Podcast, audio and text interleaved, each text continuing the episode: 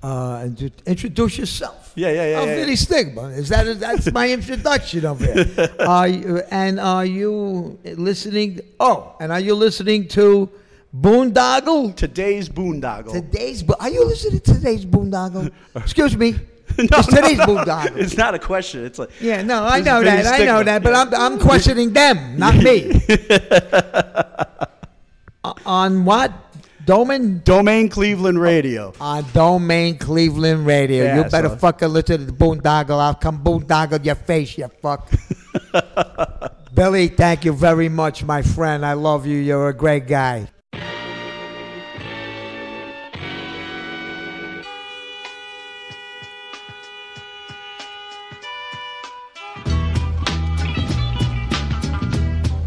Hey, everybody. Thanks for listening to this intro before the intro of our today's Boondoggle radio show.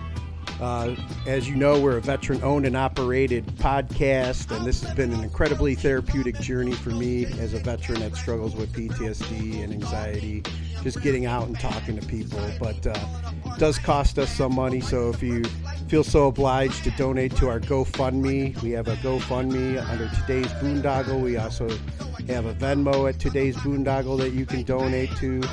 Uh, our Anchor sponsorship at anchor.fm forward slash today's boondoggle. Uh, any questions, comments, suggestions, complaints, you can email us at today's boondoggle at gmail.com.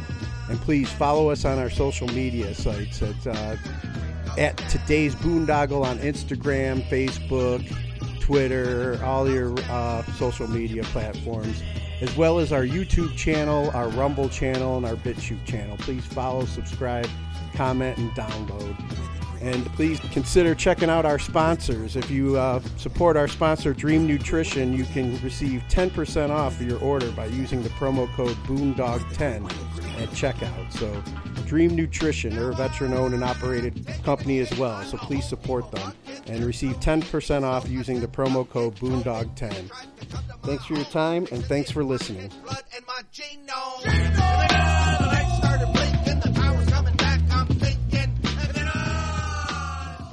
Louder Than Life, September 21st through the 24th in Louisville with Foo Fighters,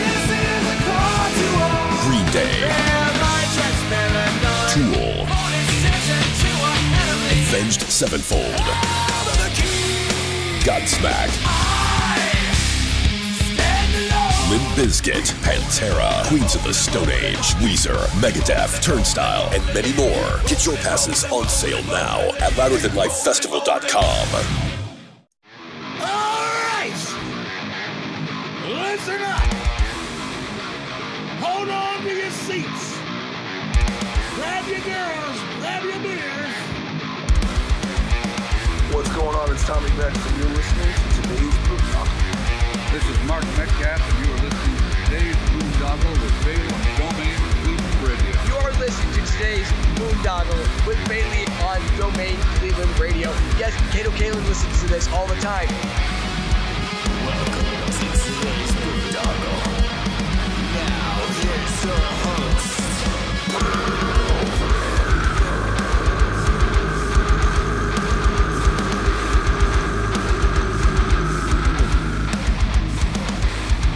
I am Monty Heath, so one Heath, and you are listening to today's Boondoggle. Hey, what's up? It's John from Skillet, and you are listening to today's Boondoggle on Domain Cleveland Radio. Fasten your seatbelts!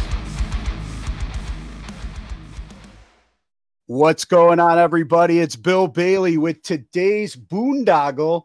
And real quick housekeeping note if you're watching us on YouTube or Rumble or BitChute or Odysee, please hit that follow and subscribe button. And if you're listening to us on Spotify, Apple, Google, uh, you know, whatever podcast platform you uh, listen to us on, please hit that follow and subscribe button so I can continue to bring you the conversations like the one I'm about to bring you today with uh, my good dear friend, Officer Tom Kelly, retired New York City police officer. Um, man, uh, so quick backstory I, I met Tom on the 20th anniversary of 9 11, ironically, at uh, the Inkcarceration Music Festival. and uh, you know we hit it off immediately. Have a lot in common that we'll get into, especially our love for music.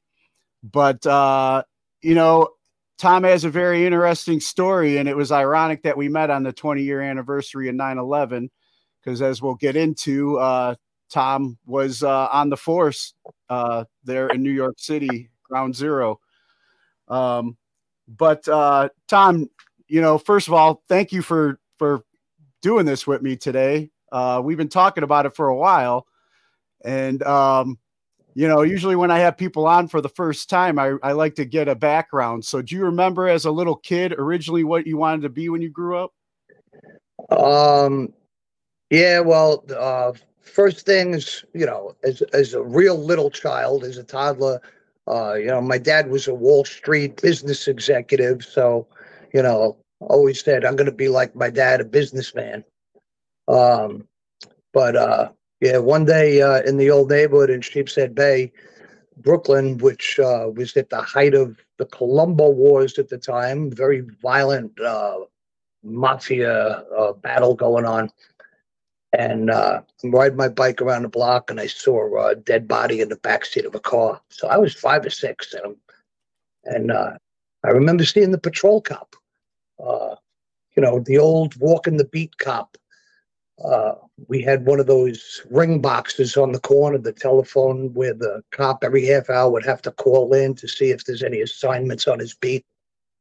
And I remember seeing him and uh, driving my bike, caught up to him, and I said, uh, "Got a dead body in a car over there."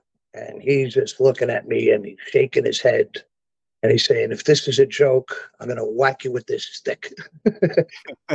and uh, I said, "No, Mister, this is real." And uh, so he walked back with me. He looked in the back seat and he went, "Oh shit."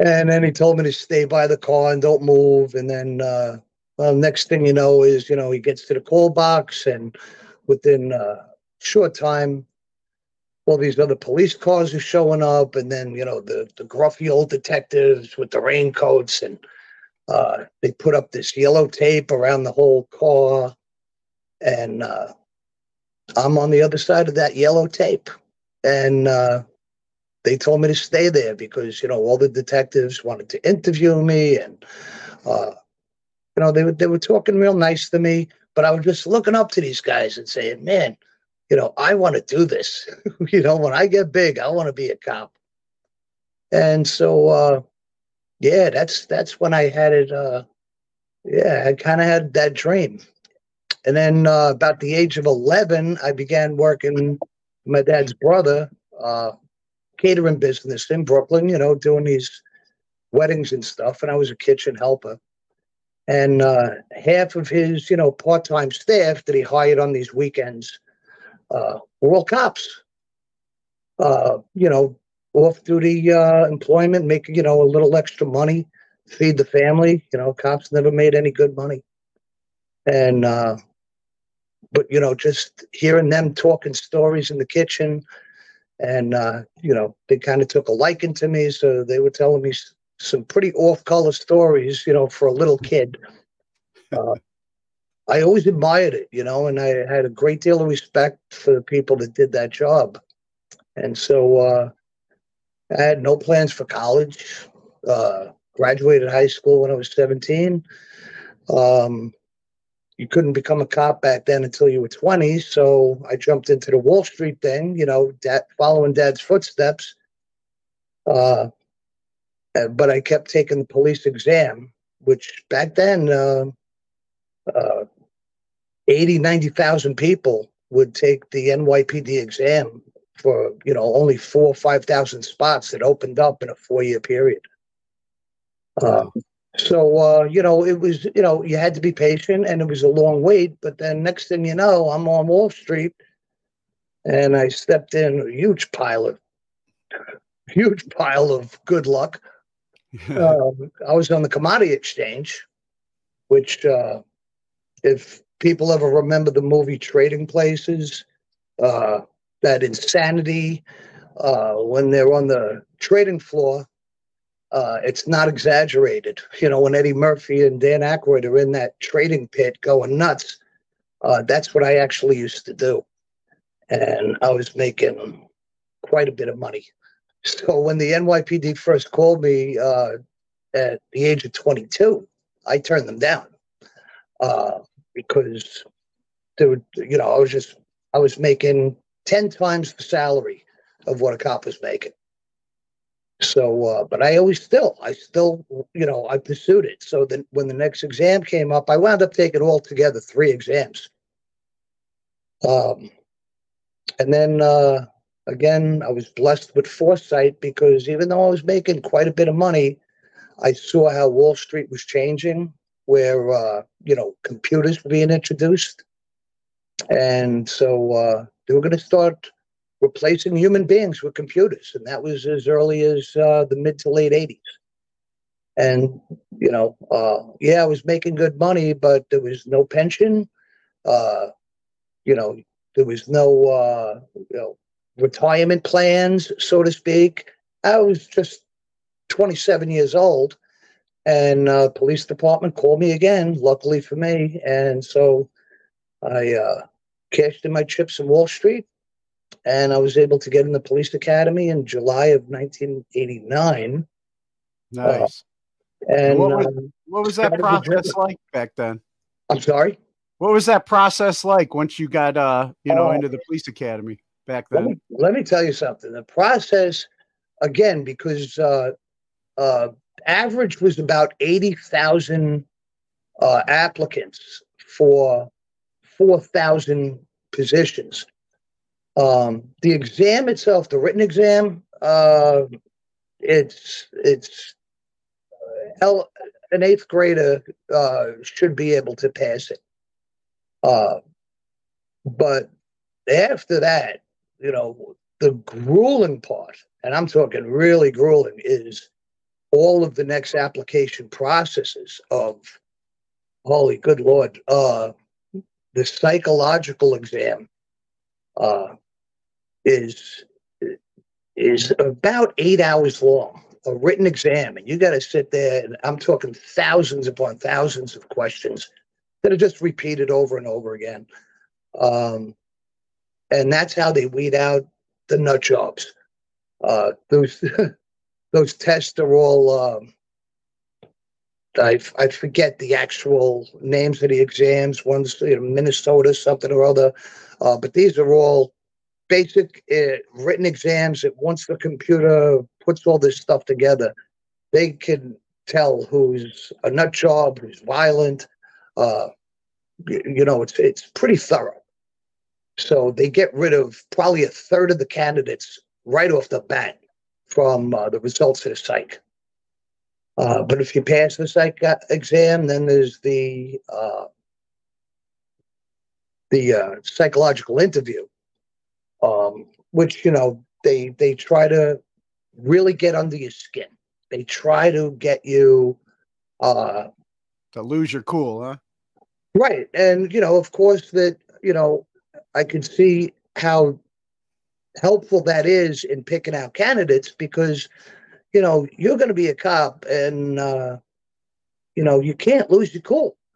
You know, when you lose your cool, uh, that's when um, bad things happen, you know, and uh, they're looking for the people that have, uh, you know, a good sense of decency, can control uh, chaos.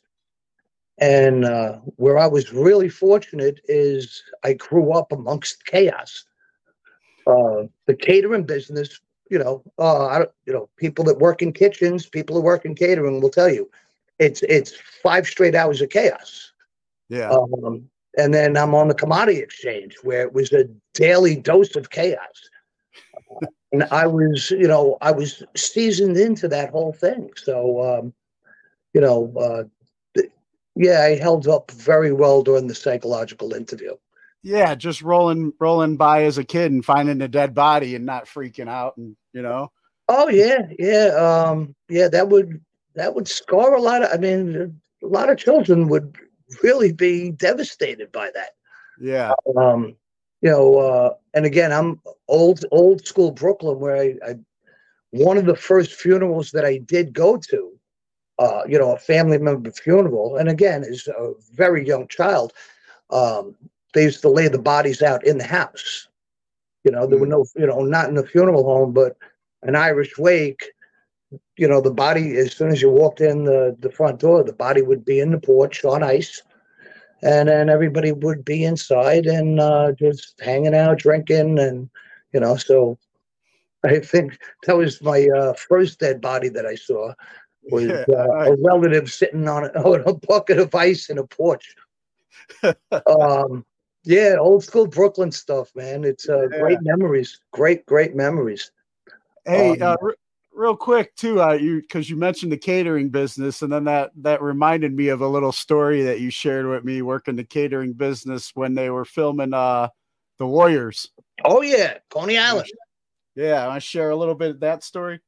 Um, yeah. So again, my uncle's catering business. It was called uh, Candlelight Caterers, and uh, my my uncle owned a deli, a nice uh, German deli. We're, Irish, but he had a German deli over in uh, Mill Basin, Brooklyn, and we operated out of the that out of that deli itself, and you know, load up all the food and on trucks, and we had chafing dishes and that sort of thing.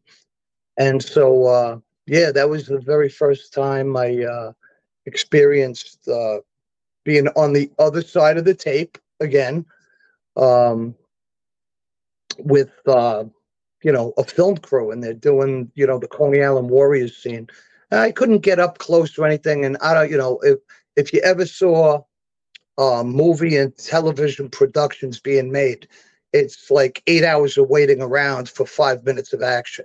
So, uh, you know, we're just there to feed the crew and that sort of thing.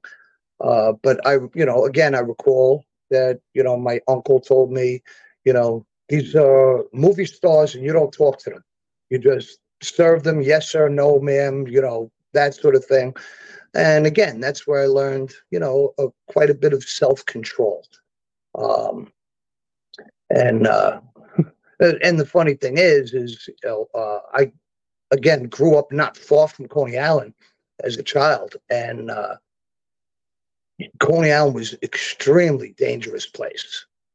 Uh, it was crime ridden. It was it was it was as bad as you would imagine in that movie, The Warriors. It was actually a little bit worse.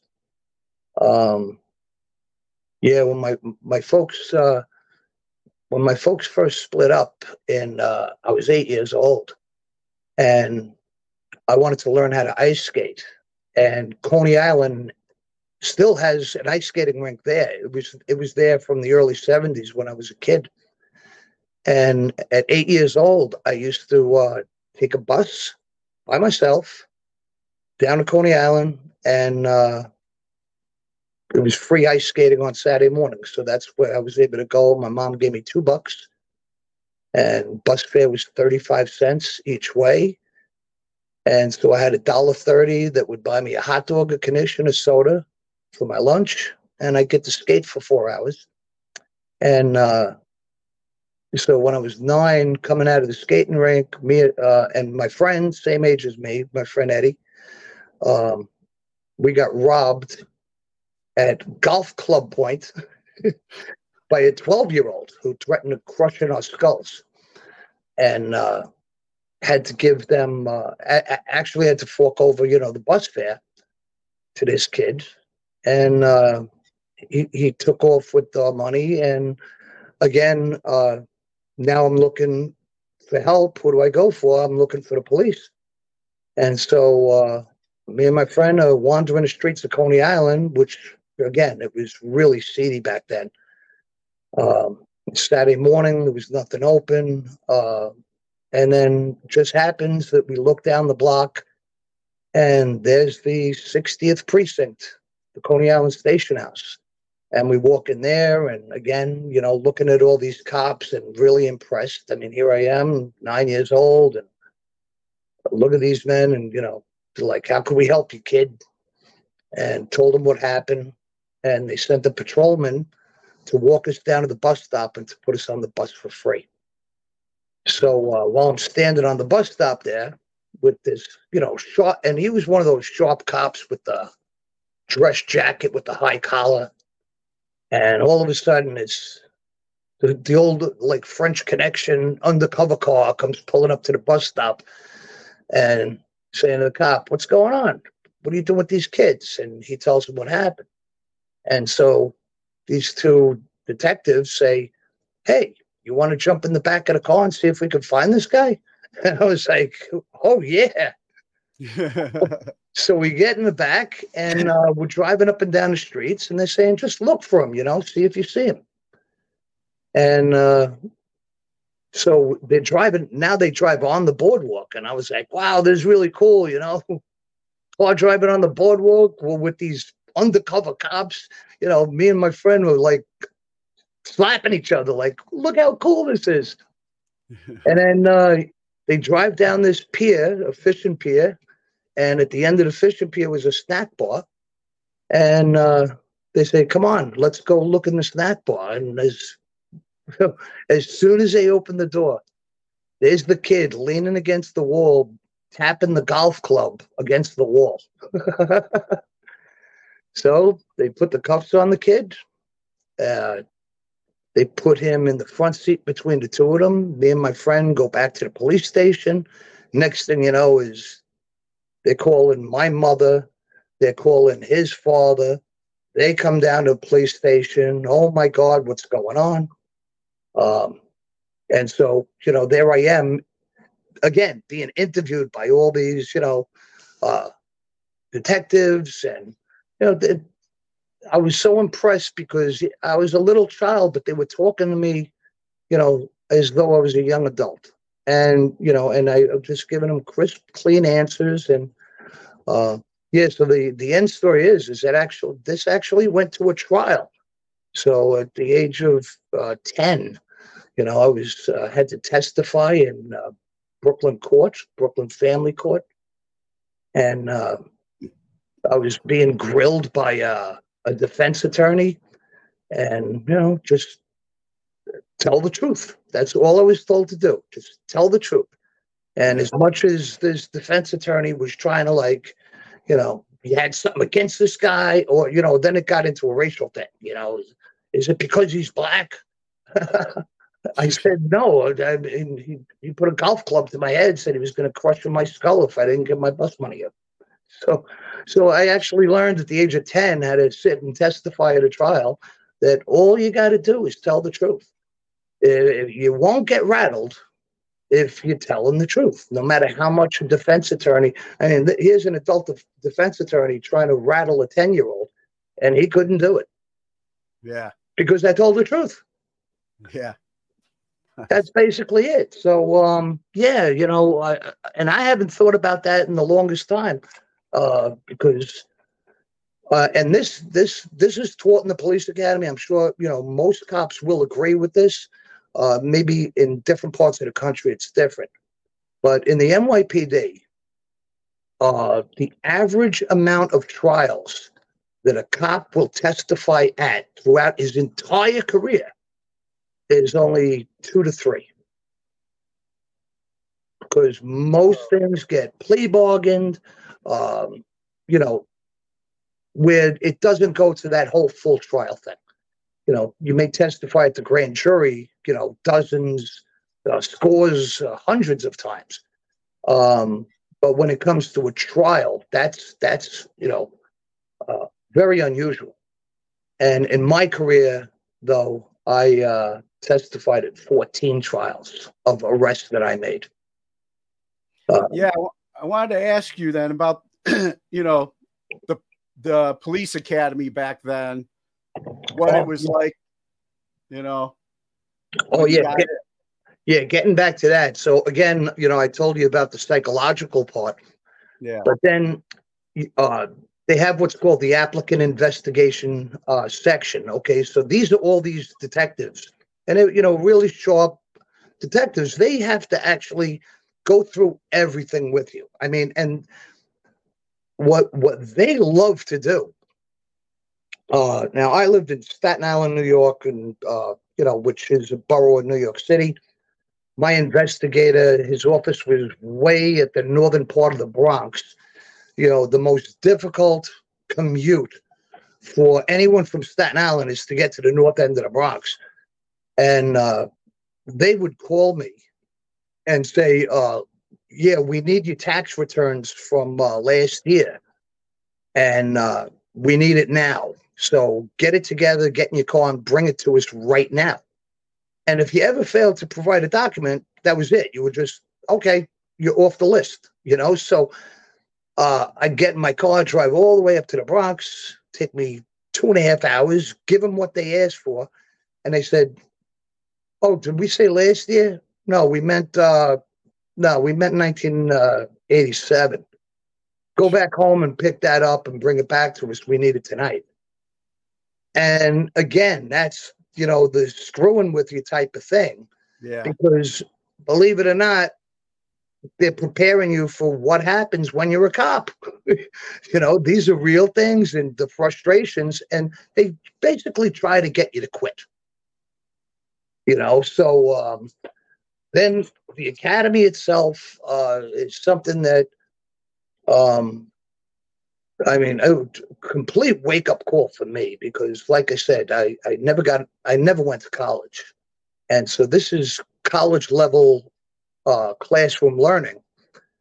Um, I hadn't had any kind of physical exercise in 10 years, uh, other than, you know, standing on my feet in the commodity exchange uh, for six hours a day and um,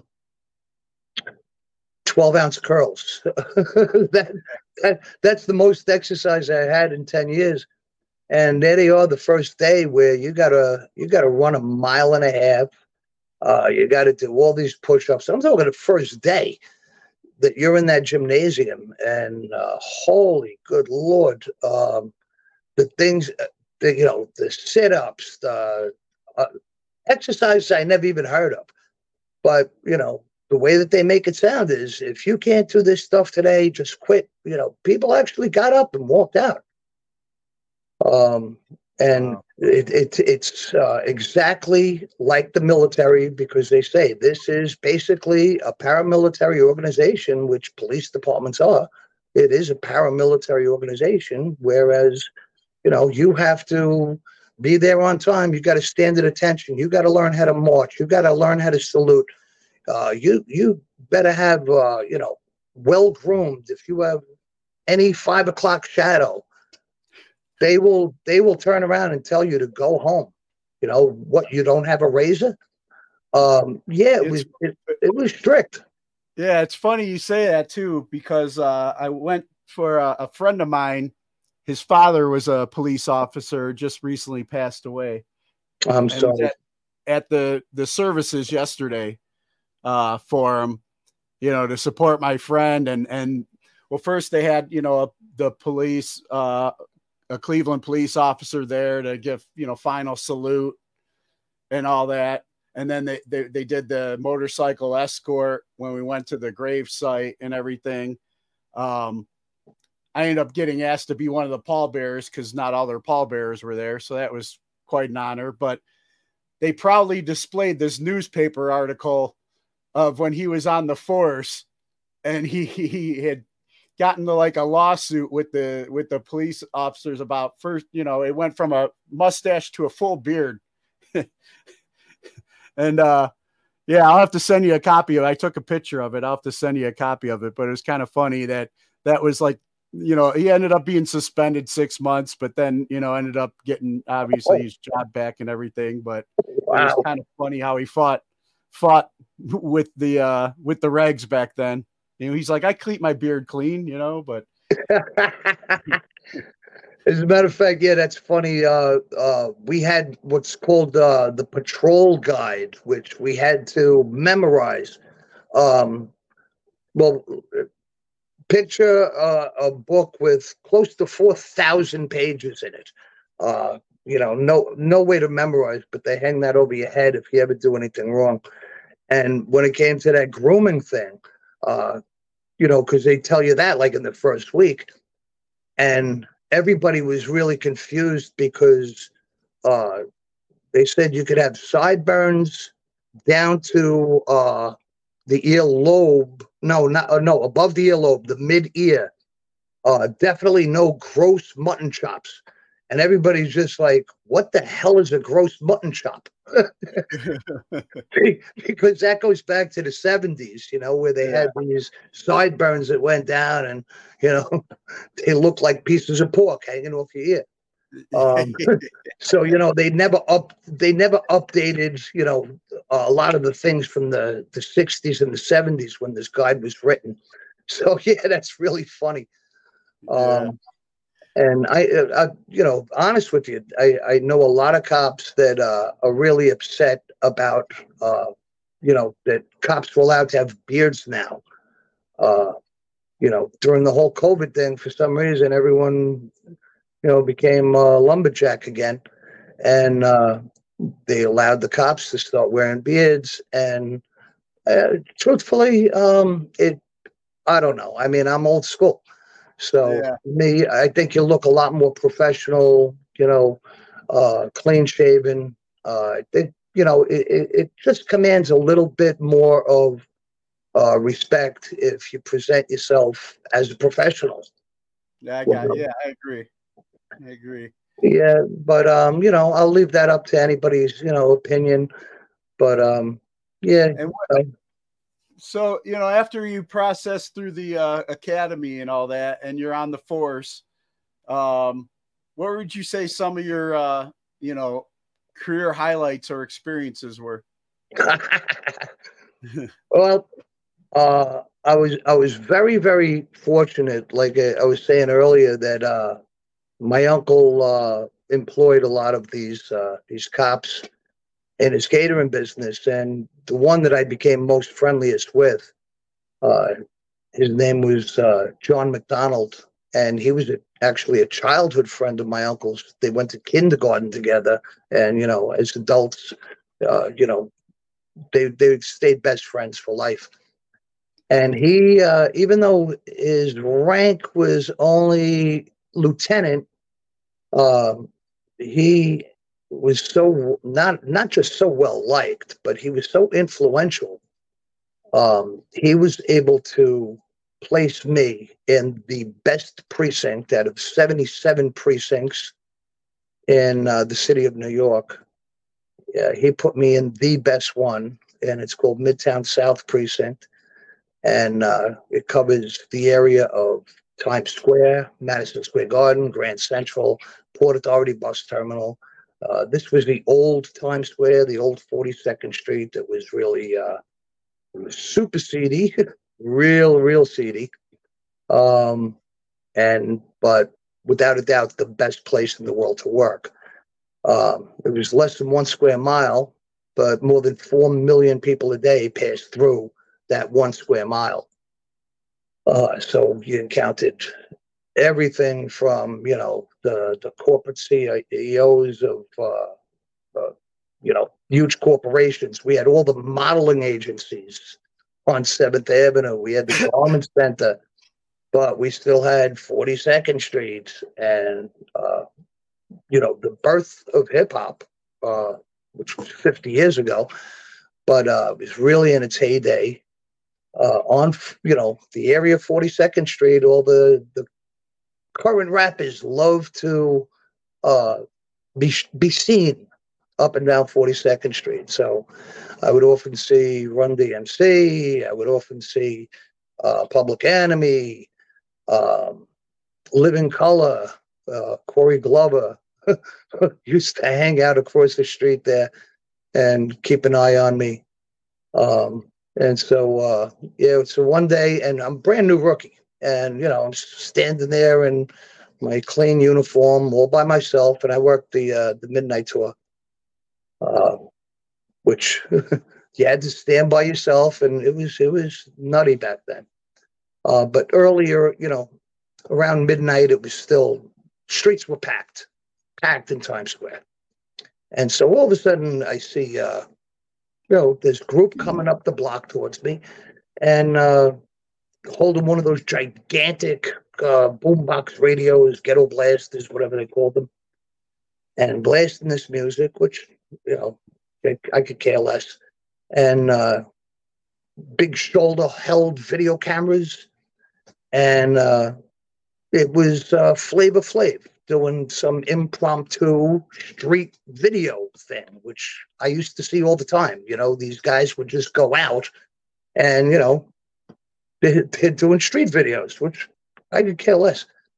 Um, but as Flav uh, starts getting real close to me, and I'm just looking and observing, uh, and all of a sudden he throws his hands right up into my face and fuck the police. and his hands came within an inch of my face, and all I saw were two hands coming at my face. So I just reacted with one quick punch, boof, and knocked Flav down onto his ass. And uh, I grabbed his clock.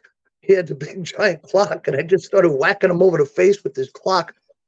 Unprofessional, a little bit unprofessional. Um, so I'm hitting him over the head with the clock, and he goes, "I, you want to know what time it is, Flav? Because I knew his expression. You know, what time is it? Uh, so you want to know what time it is, Flav?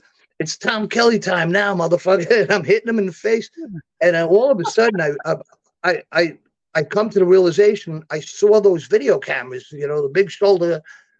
Well, these guys are just videotaping the whole thing and screaming, police brutality, Flav, we got out on tape and shit. and I'm like, oh, I'm done for. I'm going to get fired for, for this idiot. I'm going to get fucking fired for this. But, um, uh, uh, uh, and listen to Flav's credit. So he jumps up and he goes, yo, yo, yo. He goes, get this shit on camera, man. Get this shit. He goes, I assaulted this officer. I assaulted him. He did nothing wrong. You see, I hit him in his face. He goes, I deserve to be locked up. He goes, I was resisting. He goes, so this is all bullshit. The cop did nothing wrong. And he turns around, he puts his hands behind his back, and he's like, I'm sorry, Officer Kelly. And so, with that apology and all, I just said, Hey, Flav, thanks for manning up. I said, Why don't we just shake on it? You go your way, I'll go mine. And we shook on it. he dusted himself off. And uh, and I said, Thanks for doing that. And he goes, he goes, he goes, no, he goes, he goes, thank you for being uh, a stand-up cop. And uh, it, it was so funny because uh, a lot of people saw that besides it being on videotape. Yeah, is that video still floating around out there? I looked for it and it never went public. Never went public. Uh, Flav did the right thing, man. Um, and then uh, uh, oh, He was so- showing you some flavor of love. so yeah, he, he gave me some flavor of love. Now, now, now, picture this though. So, 30 years later, of all places, uh, I'm driving across the country. I'm just doing, you know, one of these after I retired. I just wanted to do one of those uh, self searching, uh, 16,000 mile drives all by myself around the country. And I find myself in Boise, Idaho. And uh, I needed to buy uh, a little more clothing. So I went to a local shopping mall and I'm strolling through a shopping mall in Boise, Idaho, okay, in 2012. And who do I see walking towards me? It's Flavor Flav. No I way. kid you not. I kid you not. Flavor. Flav. And I'm just looking. I, I I'm scratching my eyes. I'm like, I'm not drinking. Uh, I haven't taken it. And what the hell is Flav doing here? And so I go walking up to him, and I'm like, Flav, and he's he he was he was feeling comfortable, and he just looking at me and like, Yo, brother, how are you? And I said, Flav, let me ask you a question. I said, Do you remember when you were young, back in the day on 42nd Street, and some cop beat you over the face with your clock? And he's like, Yo, man, he goes, he goes, that shit was funny, man. He goes, Did you see that shit happen? and I said, Flav, I took out my my shield, my ID card, you know, from the police department. I said, Flav, that was me. And he just looks at me and he just starts hugging me and he gives me a kiss on the cheek. And he's like, Much love, man, much love. He goes, You were a good cop. He goes, You should go teach in academies, man, or teaching how to people, you know, to just let it, let the let the brothers go if they apologize. and it's just like, you know, yeah, yeah. Most people would have probably thrown cuffs on him and, you know, oh, look who I locked up, Flavor Flav. Uh, hey, listen, you know, as far as I was concerned, shit happens. Uh, there was a lot more dangerous things going on in the streets. Uh, you know, a lot more people needed the service of us other than, you know, locking up some bullshit uh, rapper for doing something stupid. Uh, Yeah. but that's what made the whole job so great, though, is so many people do so many stupid things. And it's just funny. Uh, to me, you know, uh, I learned to laugh at everything, you know, because uh, best therapy in the world. Just learn to laugh and laugh at everything. Uh, so yeah, that was that was uh, 30 years after the fact, and there I am meeting up with Flav. Funny as hell. Nice. And then like during your time on the force too, like uh what were some of the thing I mean, you know, cuz New York City, you know, there's a, history's always seems to be being made there, you know, even before we get to, you know, uh 9/11, like what were some of the things when you were on the force that was uh what was hot issues? Well, hot issues as far as um, the riots, um, uh, you know, the, of course, you know, the social issues type of thing. Even though if you work in one command, you know, one set command, uh, and you know, I was, you know, in Midtown Manhattan.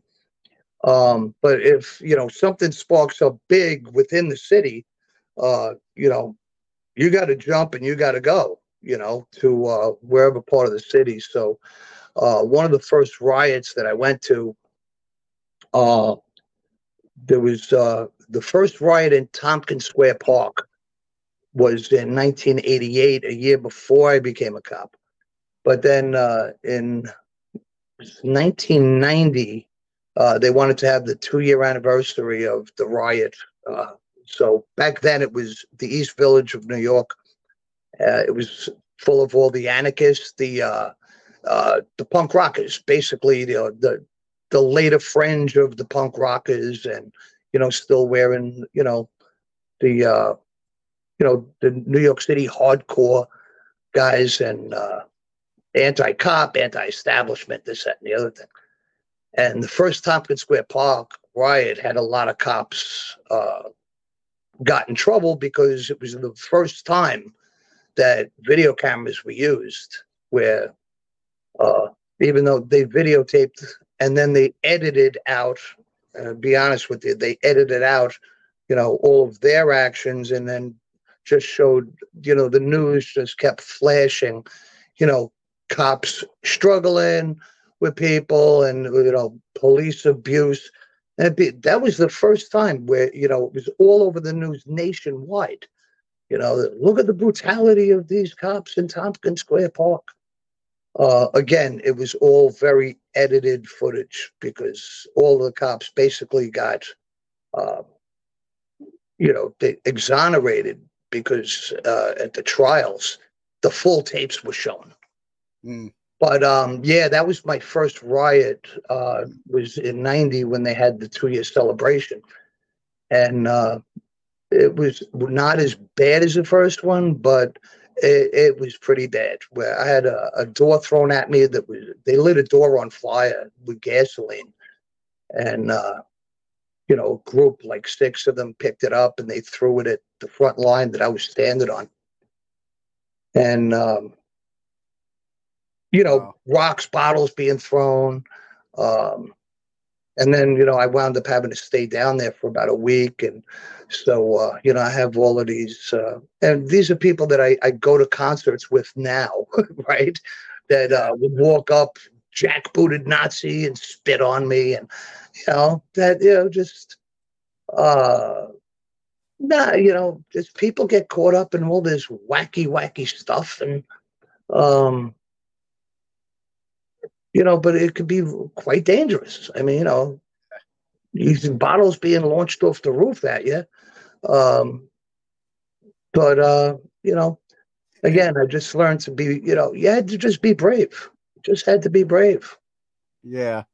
Um, and, and during your time too, wa- was there any like uh you know big uh cases that were making the news a lot too?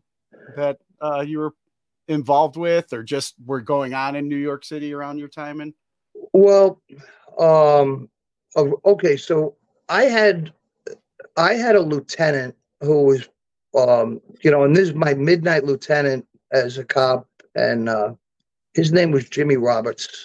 Um, probably the most brilliant uh, crime investigator, probably the most brilliant uh, old school cop, um, and he loved to share his knowledge with people that were willing to learn.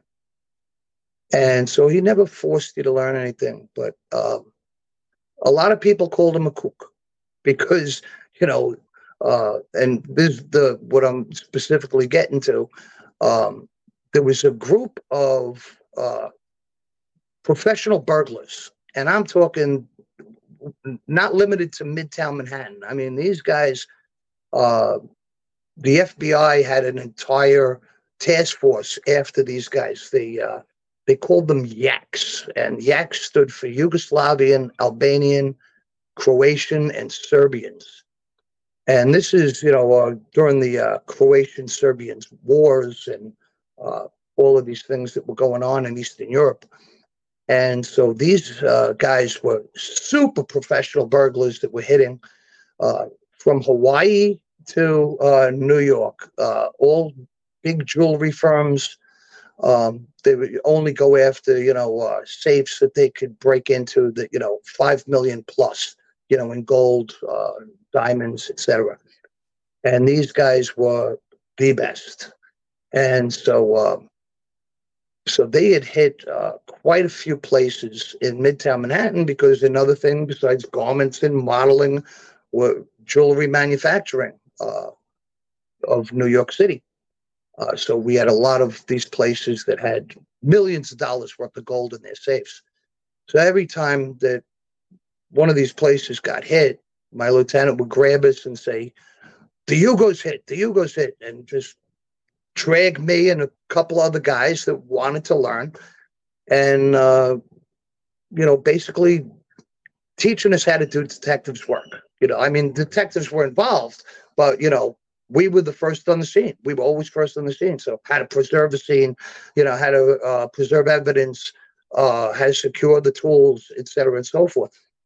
And so uh, he was, uh, uh, you know, sometimes he would be away on vacation and he would call the desk at two o'clock in the morning and he'd say, uh, you know, I, I just woke up from a dream and I think the Yugos are going to hit tonight. So everybody stop what you're doing and go on Yugo alert.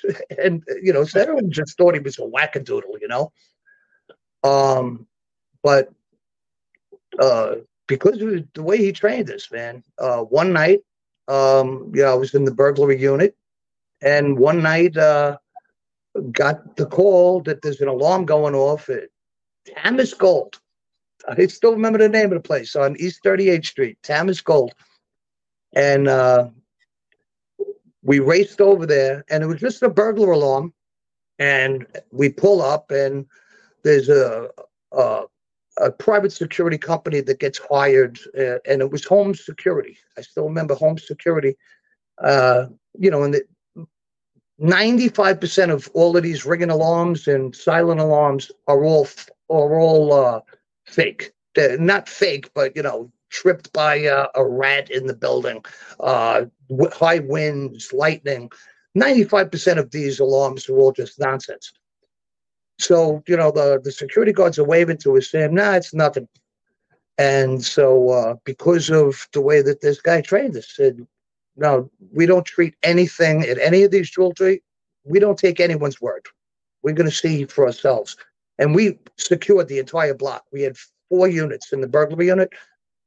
We went to each each place that there's no escape for anybody because they were, you know, we knew that they always went to rooftops. Uh, you know, they would never escape out the front door. They would never escape out the back door. They go to rooftops for another building. So we knew their uh, their routine from all this past uh, experience. Well, sure enough, uh, we went in there, and the first thing we didn't let the security guards go. We we secured them, and uh, they didn't like the way we were treating them. But uh, you know, said you you guys stand right here, and sure enough, uh, one of the units we got we got these uh, we got the safe burglars, uh, but then we realized, you know, that the security guards were in on it as well, Yeah. and they always had been in on it. Um, so we wound up arresting uh, these two guys, and then the next thing you know is major case, which maybe you see on TV. Uh, you know, uh, the major case uh, squad and the law and order thing. Uh, those guys are real, and they're they're really super sharp, old school detectives, and they came racing down, and they were chasing these guys for 15 years. And it turns out I locked up the leader of the entire crew of over 60, uh, the professional safe burner, where uh, they use magnesium burning rods. Uh, these things get up to 10,000 degrees. They go through a, a, a steel safe like a knife through butter. I got the security guards. Uh, turns out one of the security guards was also, when he was not doing security, he was robbing banks and he uh, did a murder uh, while running out of a, a bank robbery. He did. And uh, the fourth security guard, who we got to flip, and they lessened all the charges on him to a misdemeanor. Uh, believe it or not, he got in the police academy. Go figure. Nice. No, but uh, yeah, we, we we were able to. One of the major case guys would not retire until these guys got caught, and uh, we FBI came in. I mean, it was it was on a cover of like Newsweek magazine or something like that. Uh, that you know, so that was a that was probably one of the coolest arrests uh, that I never really got any credit for, but I, I didn't care about the credit. Uh, it's because I know what I did, and it's a great story, and uh, um, and I learned a hell of a lot on how to rob high-end jewelry uh, safes. So uh, if you wonder where I get all my concert money from, no, I, I get I get that from my pension. Nice. Well, uh, what about uh, like during your time, you know, working the force, being, you know, you, you know, a lot of people, uh, that all my friends I meet from New York City, there's like this pride, you know, everybody's, you know, I mean, it's uh, all across the country, whatever town is, you know, they get behind their football teams and stuff like that. But there's this like different level, like type of New York City pride that uh, I've met with my friends that have, have grown up and lived in, in New York. And you being one of those people, like, what did you notice when you're as part of the force, like the evolution of of the city of New York?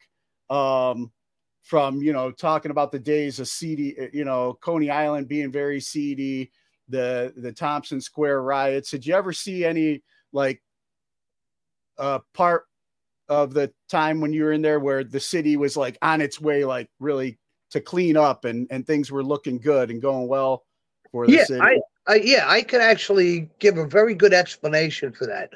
Um, okay, so uh, he doesn't have a great reputation right now, uh, but besides that, uh, but they they said it was Mayor Giuliani cleaned up Times Square. Mayor Giuliani cleaned up the city of New York. You know, uh, and okay, so I got to give credit where credit's due is um, you know everyone thinks that he was the one that put the fire under the asses of the cops. That is completely false. Um, now he okay, so let me explain how the turnaround actually began in the early '90s when uh, Mayor Giuliani was finally elected. Uh, the problem wasn't the cops. We were always making the arrests. We were always cops were always doing their job the job was never being done by the criminal justice system. Hmm. Okay, so um, prosecutors would, you know, just dismiss anything that was minor. Okay, and they would just, you know, uh, time served, you know, because uh, back then, if you made an arrest for something simple, a shoplifting arrest, somebody would actually be in the tombs, which is uh, part of central booking in New York City. They might be in there for three days before they even saw a judge for a shoplifting charge, which was ludicrous. So, you know, it would be time served, you know, and out the door, you know, dismissed, time. You spent three days in, in this horrible, the tombs in lower Manhattan. That's punishment enough, which I kind of agree with. Um, but this is where the cleaning up needed to be done. And it needed to be done by uh, telling the prosecutors, listen, you're going to begin to prosecute everything that is brought into you by the police. Okay.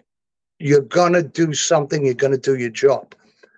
He went to the judges and he said to the judges, if you still want to sit on the bench, because, you know, the city appoints, they elect some judges, some judges are appointed, etc.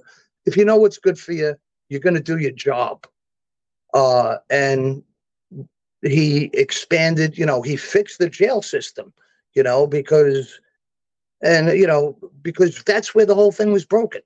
Uh, if you if you don't have a proper jail to put these people into, okay, then the judge got nowhere to send them, and the prosecutor is not going to demand a judge to send somebody to a jail where there's overcrowding, there's mismanagement, et cetera, and so forth. So you got to fix the problem at the top end. And that's what Giuliani did because he had the background as a U.S. attorney. You know, he was a U.S. attorney for Southern District of New York. And uh, so he had, you know, he, he knew how to work the judicial system. Once that judicial system was fixed, okay, our job became streamlined. It became easier because now when we would make an arrest, uh, it, it was it was it was done the proper way. We bring it to the prosecutor. The prosecutor, you know, no longer slap on the wrist. You know, if if you do something, um, one of the things was panhandlers and window washers. Okay, a complaint of New York City. You know, it, it was everybody always screamed about it. So he said, okay, they they're gonna all get a minimum 15 days in jail. And so, sure enough, you know, that problem went away um, you know, and then all, all of these minor crimes that you addressed, you know, you would get a guy, uh, turnstile jumper, and you'd grab him, you know, no longer just let him go or just give him a ticket. No, you had to ID him, run his name before you even issue a ticket. And next thing you know is you're clearing warrants for murders and robberies because these dolts who who did a murder, they know they wanted for murder, but they'll jump over a turnstile in front of a cop. um, you know, that's why if they weren't stupid, our job really would be hard. Um, but that that's what began to happen. So, you know, once you start addressing all of the minor stuff, um, you know, of course, you know, you need the the sharp detectives, you know, to investigate, you know, all the major crimes that are going on there. But if you focus on all these minor things, the the cleanup of New York City is living proof that it happened. And I saw that entire transformation. It was amazing going from, you know, uh, 42nd Street, where it was just nothing but, uh, I mean, disgusting uh, porno, live porno shows. And I'm talking disgusting because, I mean, there were things that I seen that no human being should ever see. I, I, would feel like ripping my eyes out of my head and, and washing them in Brillo before putting them back in. Uh, I've got nothing against, you know, personal pornography or, you know, uh, you know, live. Listen, the, the shit that went on back then, uh, there's stories that I don't think, I don't know if they're allowed on your podcast. Uh, um, I mean, really, I've seen things uh, that I tell these stories about things that I actually witnessed, and um, people just say I have to be making it up because it it just it can't be true. It can't be true, and uh, there was some really sick people out there, and I'm not talking just you know the street homeless guys. I'm talking about you know I, I'm driving down a real dark block, which is all just clothing factories that you know are shut overnight, and you know the they have the outdoor parking lots in between these giant industrial buildings. And I'm driving and I see uh, this beautiful Rolls Royce, which did not belong there. Yeah. uh, you know, with the lights on, the engine running. Uh, but I saw a guy um, over the hood of this Rolls Royce. So it looks like he's being robbed. So, you know, I take this quick turn into uh, the parking lot, you know, put the bright lights on. My partner and I jump out because now, you know, we got whoever is doing this robbery, we got him trapped. And uh, this guy looks up with this shot with a shocked look on his face. And uh, we go rushing around and he's getting a spanking. Okay. Um, he's wearing like this four thousand dollar suit. He's got a hundred thousand dollar Rolex friggin' presidential on his wrist. Uh, he uh, uh, he's getting spanked by this girl, I remember her name, Sandra Cook. Uh, she was uh, she's probably dead by now, so I could say her name. She- Well, she's got to be dead a long time. She was a skeletonly green-skinned, no-tooth crackhead uh, that was covered in impetigo and covered with uh, AIDS uh, sores. And he paid her 50 bucks to spank him and say, uh, and keep on saying, Daddy's been a bad boy, Daddy's been a bad boy. Uh, I, I had arrested Sandra Cook a couple of times on some really very big uh, crack arrests. Uh, she always got out because she would always flip on uh, the street dealers. Um, but she uh, she was amazed too. she said he, he gave me fifty dollars. So I had to like spanking him, and so I'm asking this guy for his ID and stuff, and he's just trying to race away. Uh, but yeah, it turns out he was uh, CEO of one of the top top banking institutions, not Yeah. just in New York. I'm talking a worldwide banking institution. Go figure them bankers. Uh, um, I mean, how how how low can I go with this uh, thing? Because I I've got I could go kind of low. Oh yeah, yeah. I don't set the bar really high here today's Okay. Boondoggle. this guy would sounds like he'd be flying out to Epstein Island though, or something. Oh yeah. Oh, without a doubt. Yeah. But you know, uh, I mean, dude, here's a guy that because we also there were uh there were these houses of ill repute, let's speak, in some of the luxury high rises in Midtown, where they had those, you know, those um, call girls that would charge, you know, two thousand dollars an hour, and you know, because they were absolutely drop dead gorgeous women. Uh, but no, this guy wants to. Uh, That's Sandy Cook. yeah, this guy, uh, Sandra Cook, Sandra Cook's crack. Um, yeah, uh, uh, I mean, just the most. She looked like a character from The Walking Dead. I mean, that's how bad. And so, uh, uh, how do how does this guy put this crap in his mind? So, uh, uh, now, so again, I get another one one night, and it same thing uh, where it's um uh, it was a white transvestite kid.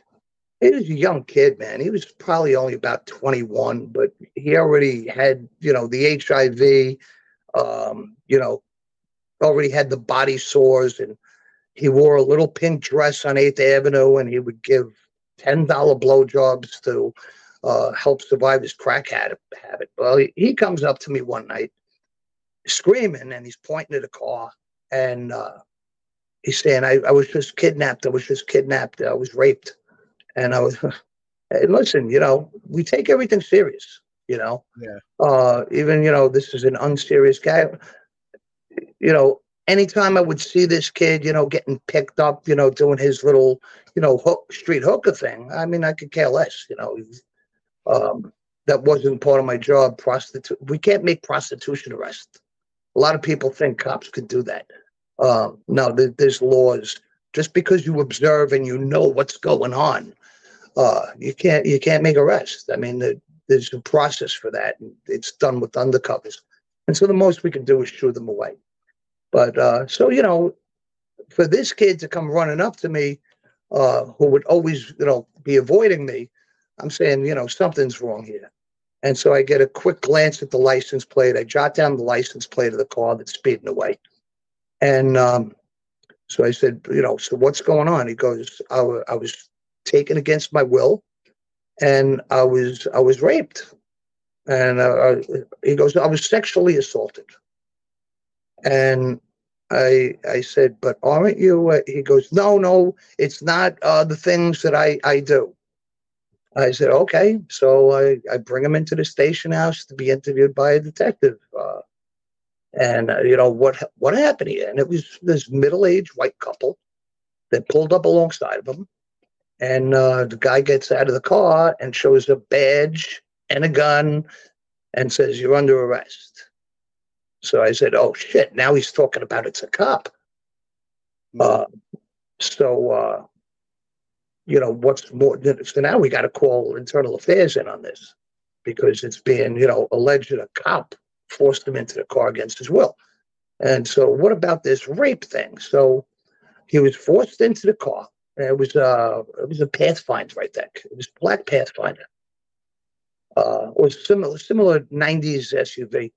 And so, guy with his wife, a middle-aged white couple, and they forced uh, the kid into the front seat, put the seatbelt on him, and uh, the wife gets in the back seat and then they drive a few blocks away into this deserted block that's over the railways and you know there's just there's no traffic there at all on, on overnight and uh, so okay so the, the the male driver pulls down his pants and he uh the the white uh the AIDS kid is uh, wearing his skirt. He pulls up the kid's skirt, drops the kid's panties, and okay, so he, the the alleged cop, it, it turns out, please, oh yeah, let me. He wasn't a cop. He was a correction. He was a correction officer. Okay, he was a Rikers guard. So, uh, he wasn't a New York City cop. He was a correction officer. And so he begins to uh, suck this kid's dick while his wife was doing the reach around and masturbating him. Okay. Wow. Now, everyone Big says, plans for the weekend. what, what, what couple sits down at the dinner table and says, "Hey, I got a good idea." I got a good idea. I uh, how about if I suck a dick and you jerk me off? Hey, wouldn't that be fun? Yeah, let's go out to the theater district and uh, Yeah, not just any dick. We're gonna get a young AIDS dick. yeah. I mean, it's just it, it's so obvious that this kid, and I mean, of course, they would never think in a million years that this kid would report it because since I had the my good cop skills to write down that license plate number, uh, Yeah. this couple was actually uh, arrested within 12 hours and charged with kidnapping and sexual abuse and all sorts of other things. And Uh, uh, I, I did not feel one bit sorry for those two class. Who the hell? I mean, it, it- before yeah, I what, even a- said what that, an anniversary present. yeah, before I even said that story, have you ever heard of anybody ever doing that ever before in your life? No. Just Yeah. Tom, I know you got like, uh, yeah, I know you probably got a million more of these types oh, of stories. oh yeah, oh yeah. But uh, I mean, we'll definitely have to, we'll definitely have to do a follow up. But I want to make sure I I, I keep uh, cognizant of the time too. oh, sure.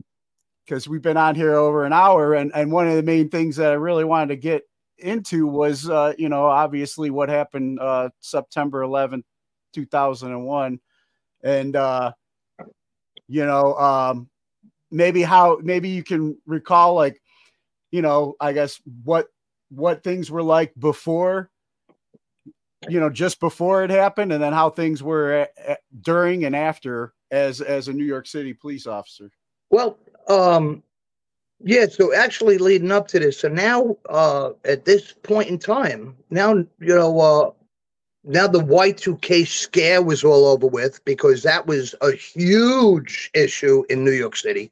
oh, especially where, where you used to work at wall street i'm sure everybody was flipping out about that It was it was it was everywhere. Um, you know, because I had family that was still on Wall Street, so you know now they were working, you know, 15, 18 hours a day because everyone in the world thought the computers were going to shut down. Um, we were on all on super high alert as cops because they thought that if every computer was going to crash, it was just going to be, you know, uh, the last of days, anarchy. So we would actually have to work 12 hour tours. So now that the Y2K thing is over with, thank you know, because that was a whole big boondoggle itself. Um, but you know, now so now we're we're up to New York City. The crime is way way down. The streets are safe and friendly. Times Square has been completely reborn. Um, you know, the theaters were all redone on 42nd Street, where you know the Lion King is going on every night, and families could walk, you know, with their children up and down the block and not be molested or harassed. I mean, things were really, really nice, and things in New York City were looking great. Um, I had worked. Okay, so I arrived at work September 10th at 11 o'clock at night to begin my tour for September 11th. My my tour went from uh, 11:15 at night until uh, 10 minutes till 8 in the morning, and so uh, it wound up. It was a beautiful day. I mean, just when the sun rose, it was the the, the weather was just perfect. Okay, so um, nobody's wearing jackets. I get in my car at 10 minutes to 8 and I start driving home. And my way home from Midtown Manhattan to Staten Island is I drive past the World Trade Center. I drive past the Twin Towers on the West Side Highway before I get into the Brooklyn Battery Tunnel. And I always would always, always, always look up at those towers because my memories of working there, I worked in the Twin Towers on the commodity exchange all during the 80s. You know, that was that was my home. You know, that was my my the commodity exchange was right there in Four World Trade Center. Um and uh a a very quick memory back from there is uh during the 80s when I was working on the commodity exchange, uh, and things were so much different back then as far as security wise. Uh, we got off of work at 1.30 in the afternoon. Well, Wall Street was a nine to five place. We we were off at 1.30 in the afternoon, and I was a young kid. I was 17. You know, what are we going to do with our time? You don't you didn't want to rush home from Manhattan because it was cool. And me and my buddy, we would go across the street and get a case of beer, and we would take the elevator to the top of the World Trade Center, uh, up on the visitors deck. And you you know we were able to just walk out there with a case of beer, and security would just walk over and say, if you launch any cans over the side, we're going to have you locked up. you know, yeah that was that was like the only rule. You know, yeah, Oh, yeah. drink, drink all you want. You know, two 17 year old kids with an entire case of Budweiser. Just don't launch those cans over the side. so that was the, you know that was actually a frequent uh, afternoon thing for me. Was uh, you know going up on top because um, we would just keep screaming, "We're on top of the world, Ma! We're on top of the world." So uh, yeah, fond, fond memories. So every time I drove past, so just fond memories of being there. Um, and you know, I still had a lot of friends that worked there. So um, you know, just drive past and gave it a glance. Um, I got home uh, probably at about twenty after eight, eight thirty around, and uh, I was tired uh, because I had worked uh, a lot of overtime the prior day, and so I just to catch up on sleep. And so instead of sleeping in my bedroom, I decided to go in the basement so that this way, when the kids came home from school, you know, I wouldn't be woken up by them. I just wanted to get a good sleep into the night. So I went down to the basement, I shut off all the lights, and uh, so I couldn't hear phones ringing or anything. So uh, I, I woke up at around 11 a.m. Uh, and just, you know, to get up to use bathroom. And I flipped the news on real quick. And I just can't believe, you know, I just, this is all over the news. Um, that, you know, these planes hit the World Trade Center. And, uh, and then seeing the buildings collapsing. And I'm just, you know, out of a, a fog. I mean, I've only been asleep for a couple hours. And so I'm just really, I mean, physically for the first time in my life, actually hitting myself saying, Am I am I having a nightmare? And I just keep flipping from channel to channel to channel to channel. And I, I, I just cannot believe what I'm seeing. Uh, because I'm watching it on TV just like everybody else. And so, uh, you know, I know that, you know, this is it. I got to just spring into action. Um, you know, but, you know, just took me, you know, time to collect my thoughts of what do I really have to do first? You know, if I'm coming from home, I mean, the most important thing is uh, I got to get my kids. Uh, and I got to make sure that somebody's watching the kids. Um, and I don't know when my wife is getting off from work because she worked in the school system, so they might be holding her uh, for you know the, the kids that they, they they wanted parents to pick up all their children. So she might be held at the school, so I got to make sure that I got somebody to watch my kids, and so I'm calling the schools and uh, well, we got that settled, and uh, so then I I called into work and they told me that I'm not going to be able to get off of Staten Island um, because they locked down all of Staten Island. There's only uh, four bridges to get you off of Staten Island. One goes to Brooklyn, the other three go to the state of New Jersey. And you got the Staten Island ferry that goes from Staten Island to Manhattan. That those are the only ways off of Staten Island.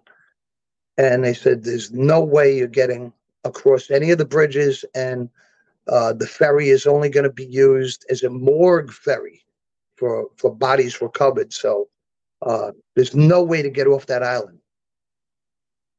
And uh, so I had to think about this.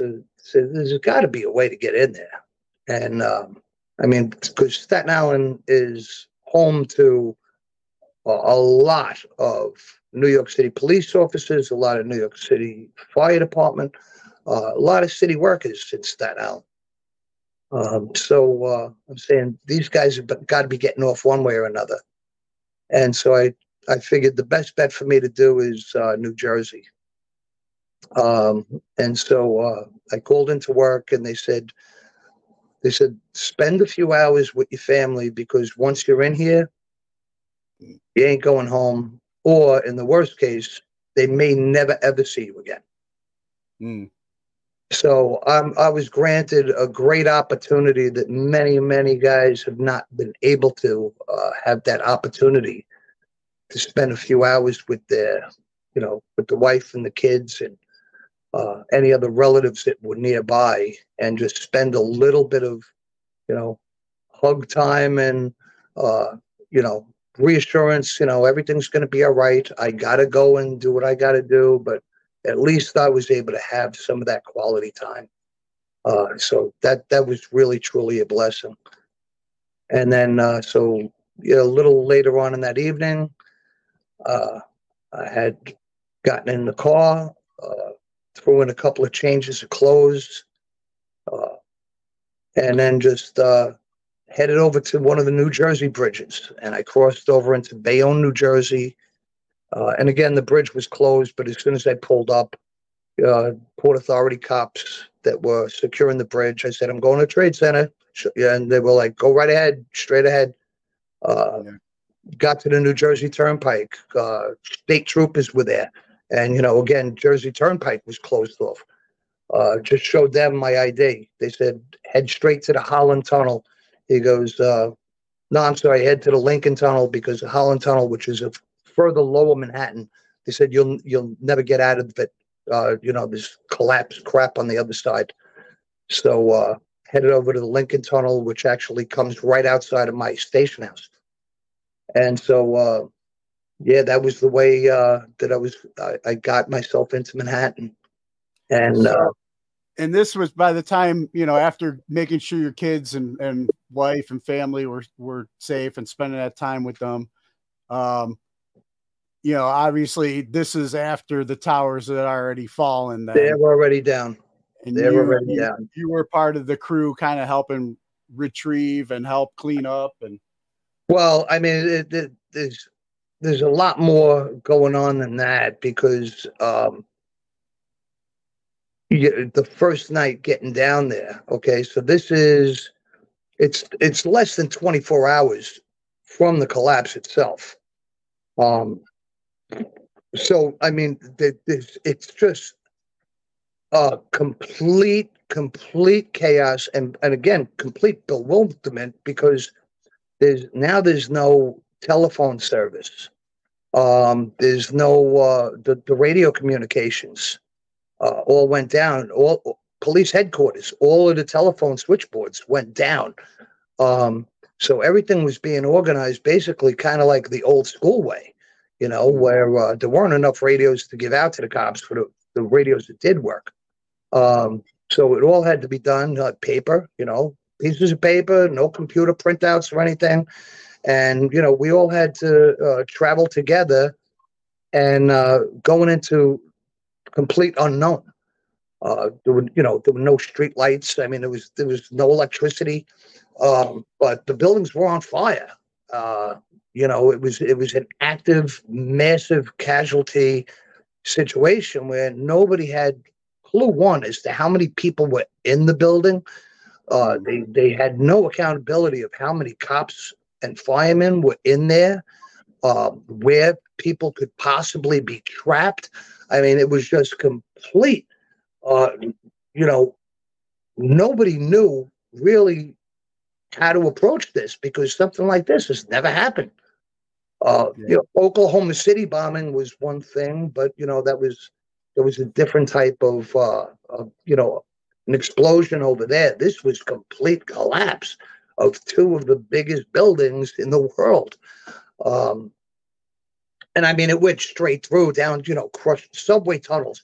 You know, you're talking about they had no idea how many, uh, you know, subway trains were underneath there, were crushed, and how many people could have been in there. And, you know, how do you approach this thing? And uh, so, yeah, when I first got down there, and the, I mean, the choking, uh, the, the smoke. I mean, you know, basically we, we, we were kind of staged about four or five blocks away because uh, just no breathing.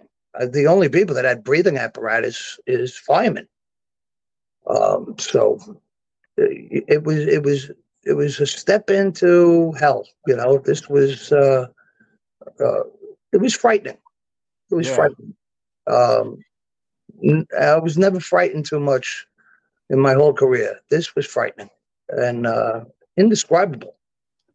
and not Um, just you know not just uh trying to find people that were like trapped but i mean you know having to deal with a panicked you know civilian community and stuff too i'm sure Uh, yeah, um, and you know, uh, you know, I always kind of had an answer for something. Um, but you know, anybody, uh, any civilian that came and and asked, any, there, there's no answer that you could possibly give. Um, and in the coming days, uh, you know, I mean, before they set up, you know, it took quite a few days to set up an entire security perimeter you know, where in the beginning anybody could just come and go, anybody. Um, and so, you know, within, you know, I'd say in the third day, you know, uh, so heartbreaking, you know, people coming down with photos of their family members and saying, uh, can you help find him? and, you know, uh, you're not going to be rude to these people. You know, I mean, it, you just wanted to to actually hug them and shed tears with them uh, because you know, and there was hundreds of people just walking around holding photos of family members because the hospitals didn't really. People were being brought to hospitals in New Jersey. Uh, you know, again, there was no phone communication, so all the lower Manhattan hospitals uh, they had no way to communicate to you know family members that they had a family member in the hospital. Uh, you know, just total chaos for for the first week. Um, and you know, it, it it was taking a real toll because we had to work eighteen hour tours. Um, and uh, you know, again, I, I traveled from Staten Island, which was you know an hour commute uh, by car each way.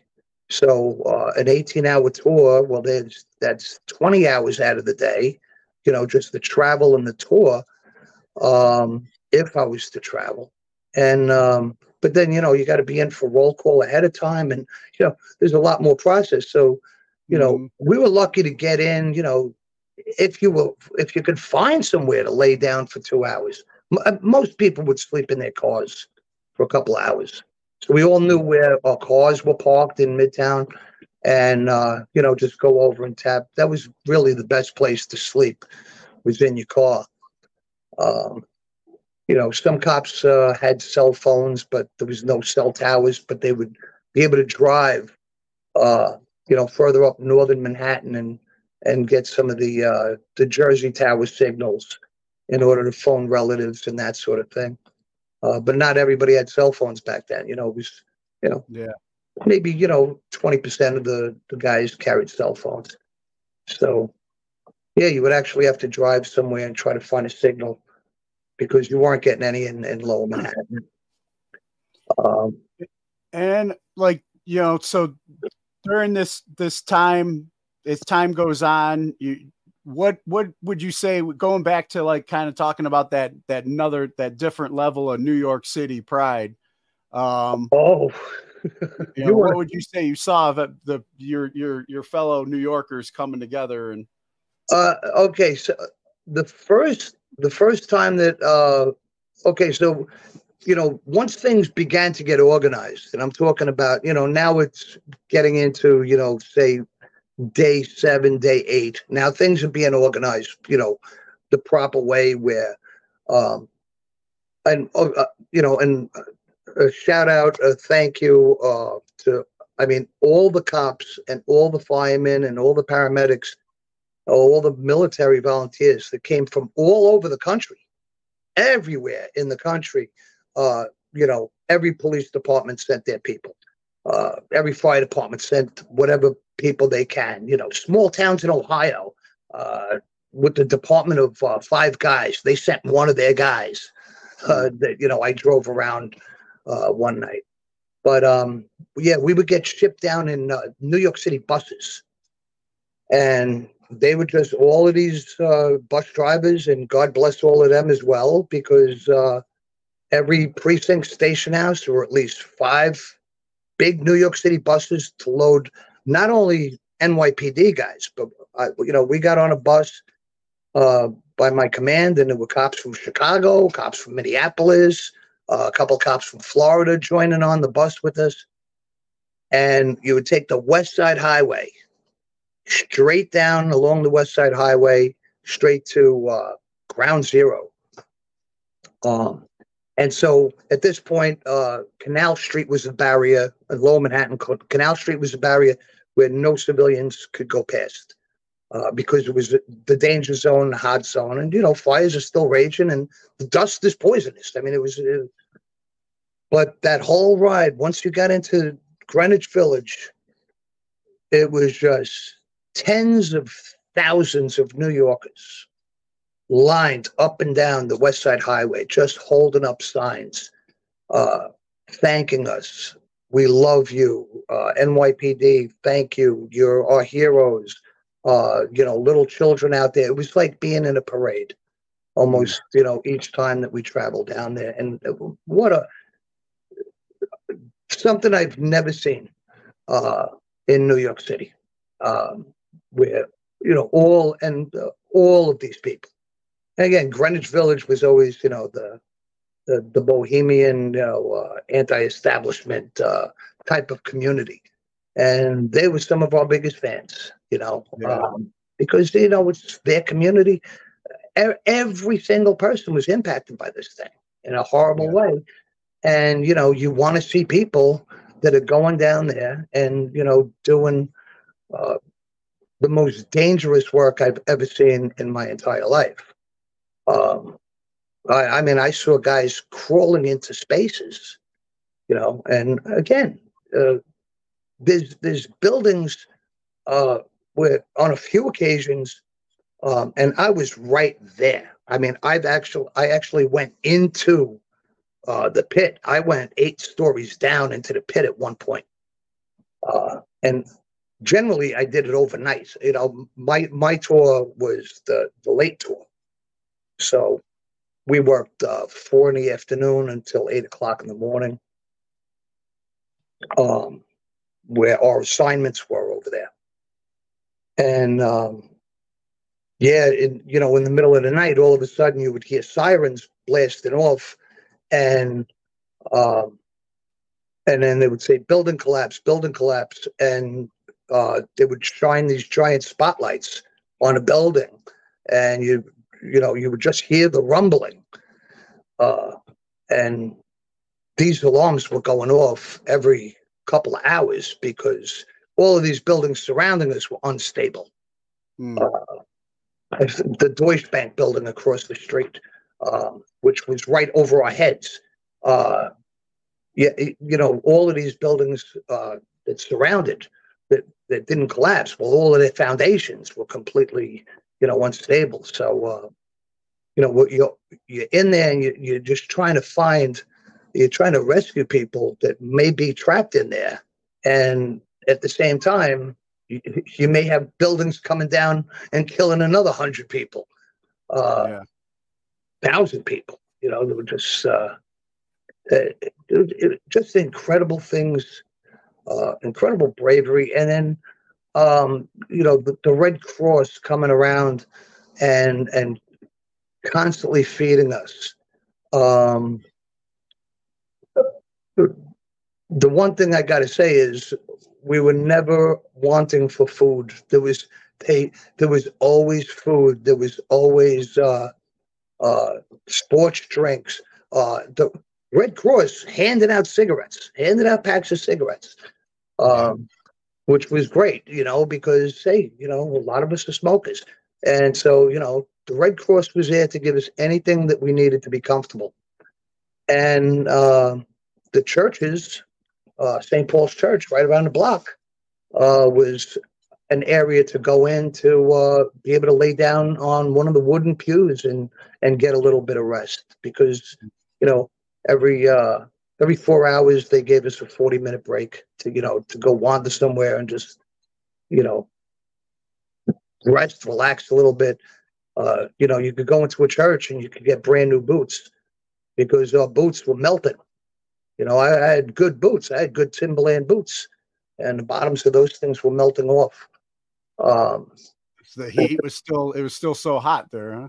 Oh yeah, oh yeah, yeah, yeah. Walking on that steel, um, and but it, it just the dust. Um, you know, once the sun was down, and again, all, all the light was basically just you know the artificial uh, spotlights. Uh, again, there were no street lights and there were no building lights. Um, so, uh, which you're not used to in New York City. you know, New York City, there's always everything's always lit up, no matter where you are. It's all lit up. We're used to artificial light. So, um, yeah, you would walk into these really dark corners, and uh, you'd be five feet away from somebody, and you can't see them because the the dust. It was just constant. The dust was just constant because the fires were constantly burning. Uh, the dust was. I mean, uh, when I walked into uh, I walked into uh, the World Financial Center across the street, and they, I was walking there all by myself. There was not another single person in there, uh, but the dust was up to my knees. So I decided that I'm going to walk around and um, in, in case my boots hit anything, because there could be bodies on the floor, um, covered in dust that you know you can't see, and so uh, yeah, dust was all the way up to my knees. Uh, you know, it's a picture almost like you know a blizzard, walking through a blizzard, but you know that dust wasn't as hard as snow. You know, you could get through it. Um, But yeah, breathing that stuff in because uh, you know they gave out those paper masks because uh, you know what else are you going to give people? You know, a lot of I people would have bandanas on. Uh, I, I I was the dust wasn't bothering me other than the taste. You know, the taste was because it almost tasted like death. Uh, that's why we're co- constantly washing down with the energy drinks and stuff, washing the mouth out. Um, but uh, yeah, uh, you couldn't put a mask on. If, if you put a mask on within five minutes, it was caked on like plaster, and you couldn't breathe anyway because the dust would just cake on the moisture that you're expelling, so it would go on like plaster on your face. So, um, uh, yeah, it was just um, you know so as as you know time went by you know you got to network and talk with a lot of cops and and first responders form those relationships. Did you ever hear any stories from any of the ones that were actually you know there as everything was going down? Uh, um, okay, so um, I had gotten into uh, uh, a, um, a a group therapy group for you know first responders. Uh, I joined some group therapy. Uh, luckily, I had the opportunity to be self-aware that you know uh, I had to deal with some of the PTSD. And Yeah. so uh, there was a, a, a young cop that I met. Um, and so he and his sergeant were in the building before the collapse. Um, and they were getting uh, six civilians. They had six civilians in the stairwell. And they were just about to uh, the first floor of uh, the North Tower, but one of the side buildings or of the the North Tower, basically, and the ground level stairwell, and um, that's when the buildings collapsed. And so uh, this cop and his sergeant, I mean, they they heard everything coming down, and um, they all huddled in this, you know, alcove in this ground level stairwell uh, and you know everything just collapsed around them, and so I, I couldn't even imagine the horror. Um, but they were trapped in there in that building for five days uh, in the stairwell with these uh, six civilians, and uh, the only way that they stayed alive because they were all injured as well, but they were in a space where you know they were still able to breathe and the constant water being poured onto the building, uh, water was leaking down into the space in which they were huddled in. And uh, so that's how they were able to uh, keep hydrated. Um, because, you know, a few days without water, you could pass away. Uh, one of the civilians did die of the injuries on the second day. Uh, so, you know, it was uh, him, his sergeant, the other five people with the corpse, and uh, they just they they had all given up hope. Um, and then it was just one evening when uh, one of those giant constructive construction rippers, because this is what was going on now at this point was, uh, you know the if you see the photos, the, the collapse now, I, I don't think there's anything higher than 12 stories. And so, you know, you start ripping from the top and start ripping your way down um, because that's the only way to get to these lower levels because there's, you know, that whole shopping mall that's underneath uh, the Trade Center, which actually stayed intact. But the only way to get to it was actually to rip down to it. There was a couple of uh, coal miners that snuck through and were able to gain access to it. That's how they knew that there was access. But anyway, so all of a sudden, you know, uh, here's this kid that you know I became friends with for a while, and uh, the sergeant and the other civilians, uh, they just see the wall just start tearing apart, and uh, they began screaming, and uh, they got the attention, and the guy stopped the machine, and you know. N- Every square foot of that whole surrounding area, there's cops, there's firemen. So, you know, they were quickly, you know, rushed to and they were carried out. And um, five days in that thing. Uh, He uh, he he wasn't able to recover. Um, No, and uh, my heart went out to him, but I could never imagine being in that same situation. Uh, I don't know what that would have ever done to me mentally. You know, where uh, you know he could never be a cop again, and uh, it was hard enough for him to deal with just being a human again after being trapped like that. And so, yeah, true horror. Um, uh, You know, um, I just I had- was thinking too, like, you know, I remember, you know, watching the news and everything that was being, you know, especially, you know, even, you know, the first couple years afterwards too. It was just like, and I and I got to go visit there for Navy training and how well the the police officers and the firefighters treated us uh, while we were there visiting. It's like I hardly had to pay for anything. Got to go to Yankees games and all that stuff for free, and, and uh, you know, just so welcoming. But um, the I, I remember, you know, that was like, you know, the firefighters and cops were the heroes. You know, I mean, everybody loved police officers then. You know, For- for a little everybody loved. Yeah, you know, it seemed like yeah, you know, and it was just like, and then you know, then it was uh, the the slogan was 9/11, never forget, never forget. You know, we all love being an American again. We all love flying our flags. You know, we all came together. You know, and it's just amazing how you know in such a short period we we are where we're at as a country, and and and how cops are portrayed today, and you know, military and our country even. You know. Yeah, it, it, it, it it's a horrible, horrible thing. Um, because the pride is gone, um, which is heartbreaking.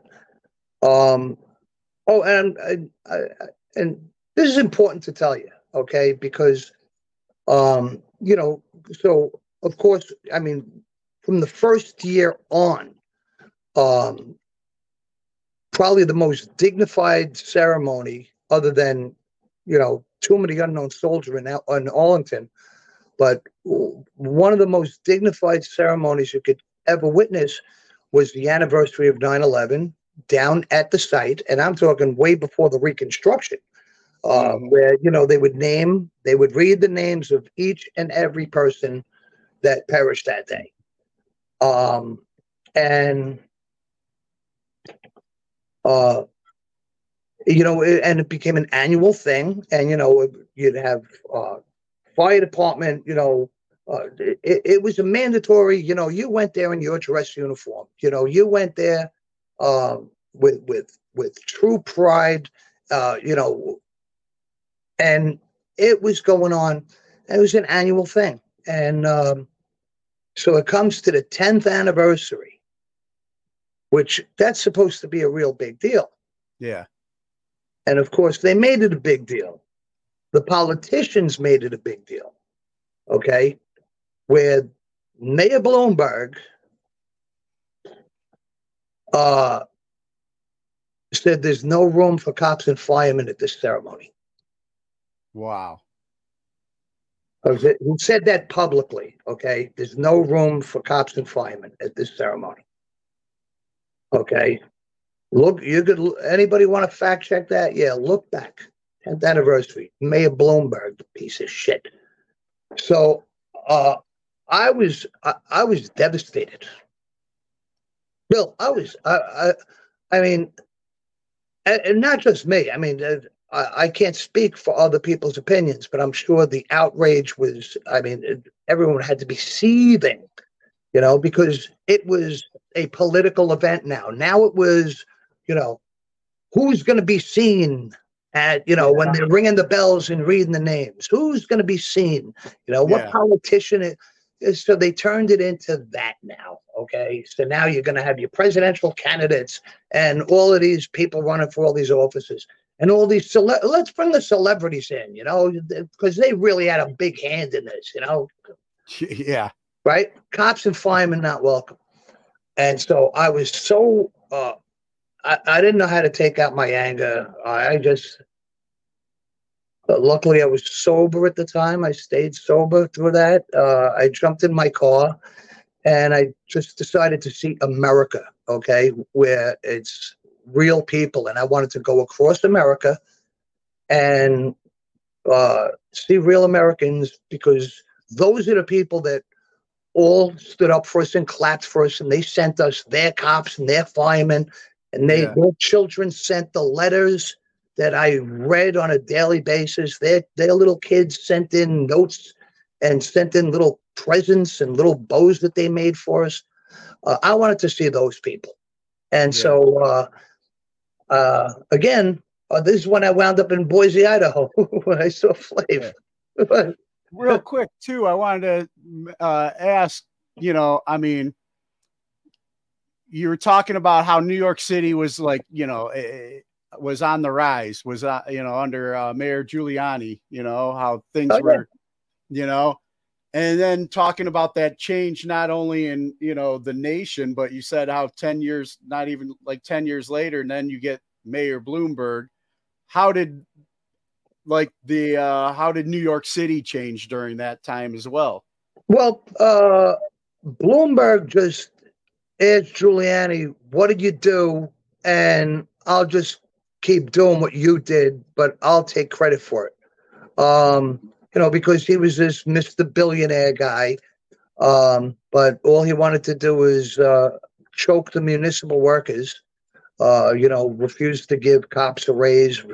It, that that's what made uh, it was no longer popular to become a cop or to become a fireman because it was so unaffordable. Because now the city was on on a rise, and we're it, it it's completely reborn. The city, I mean, it's just something I never thought I would even see in my lifetime.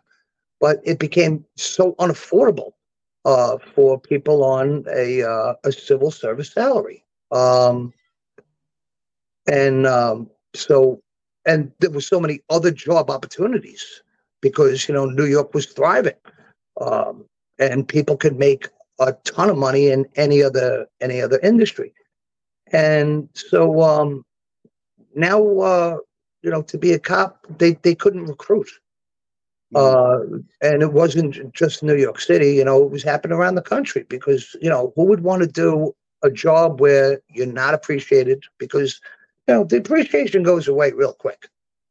yeah Okay. Uh, you know, firemen are always heroes because they're always going and, you know, doing rescues and this, and the other thing. Cops are always the bad guys because we only get called to your misery. Hmm. People don't call the cops because, hey, we got, we just hit the lottery and we wanted to invite all of you cops over for dinner. No, no. My husband came home drunk and he beat me and he, he's beating the kids and and you arrest the dad, and then now, now all of a sudden the wife is saying, "Wait, I don't want you to arrest him. I just wanted you to talk to him, and uh, you, you can't take them away because I need the rent money." And you know, and look, kids, the bad cops are taking your dad away, uh, which happens every day to uh, many, many cops across this country. Uh, you know, we get called for everyone's misery, and if we can't solve their problem right then and there and right away, they just they, they don't like us. Yeah And uh, but you know what? I and I've got a my biggest peeve in the world. Okay, all right. cops give tickets. That's if they would just turn around and tell cops, and I'm talking because every municipality, they just send us out as tax collectors. Okay. I would say 90% of the cops out there do not want to give anyone a ticket. Okay. They don't.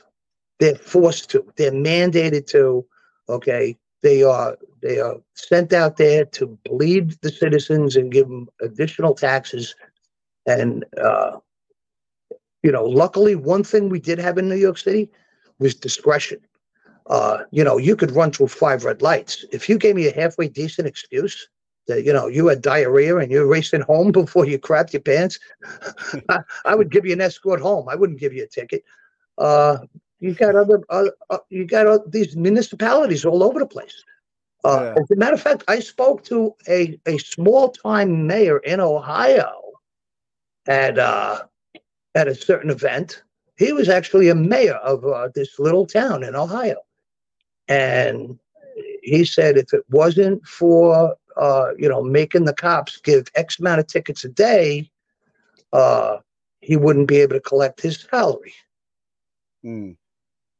And so then you start looking at it as, you know, who who's really the bad guy when you're getting that ticket? Now, if you walk into any dinner party, okay, and and you say, anybody at this table ever have a bad experience with the cop?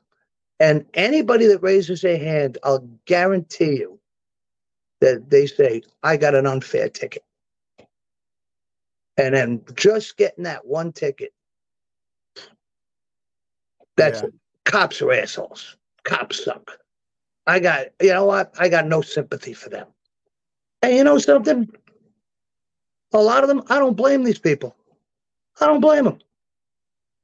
I used to get in so much trouble because I would never write tickets to anybody.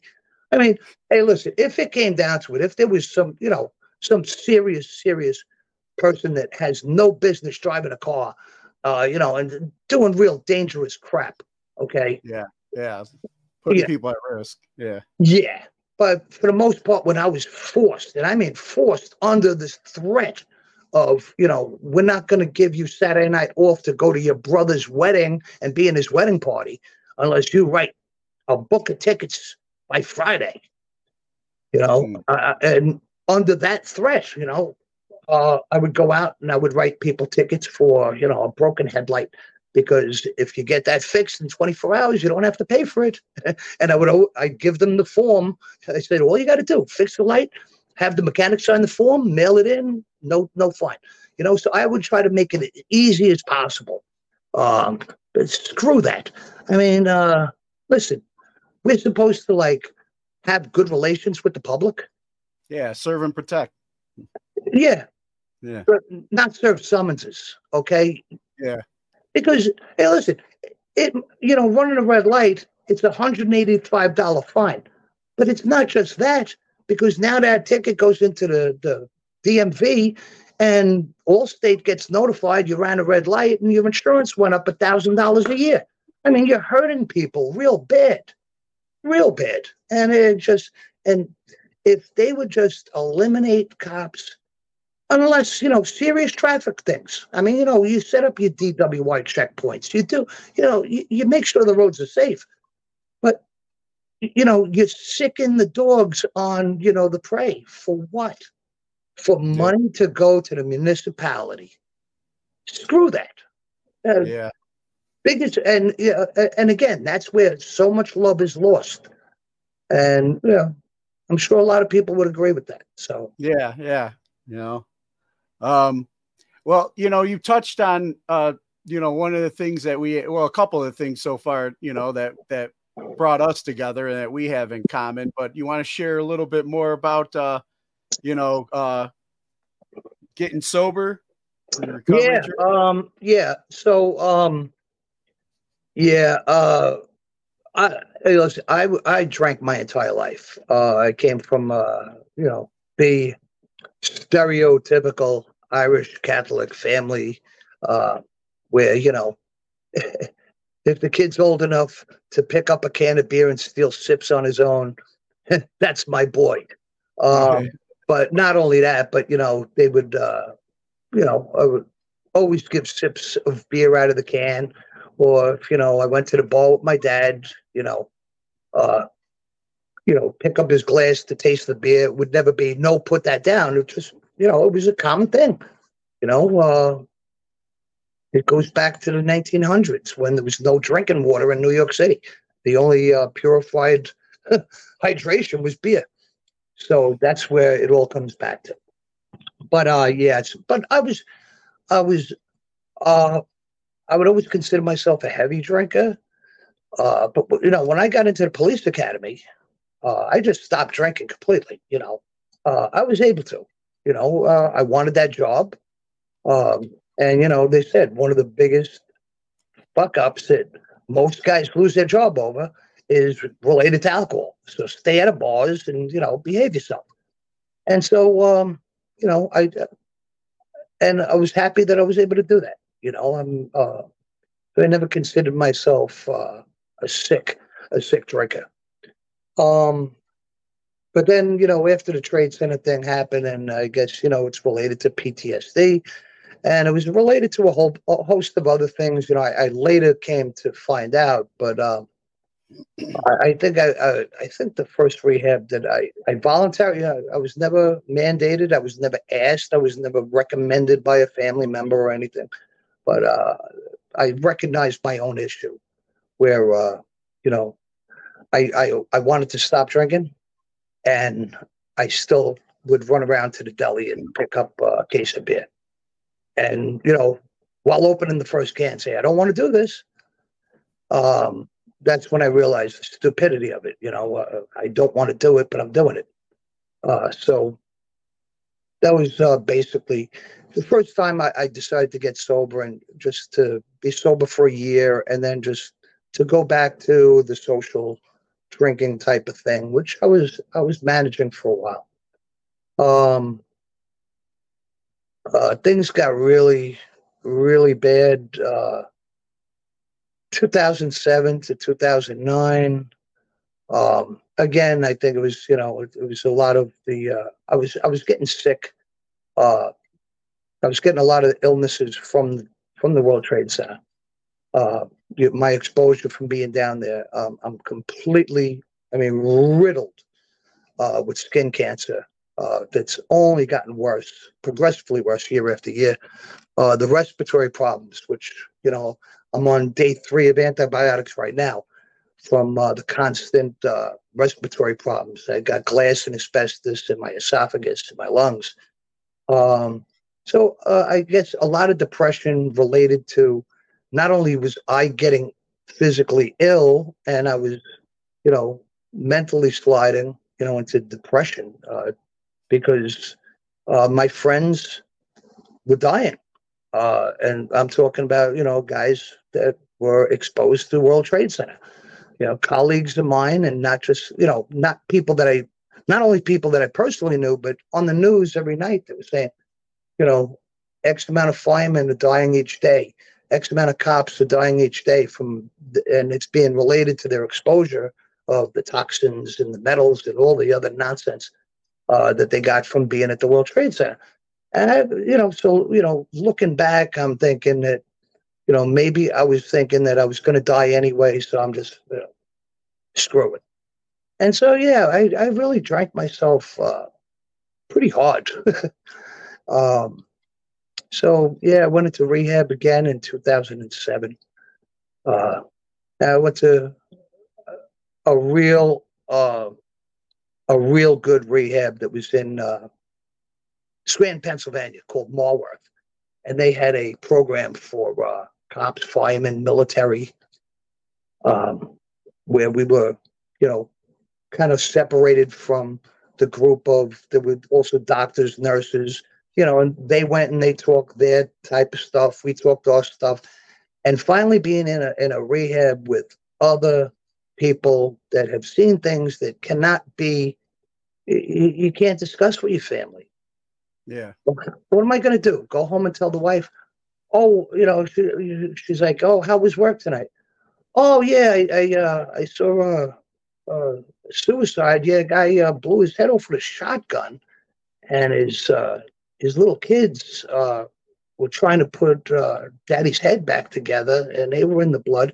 Yeah, You, you know, you, you you can't talk to your wife and your kids about the, the horrors of everyday police work.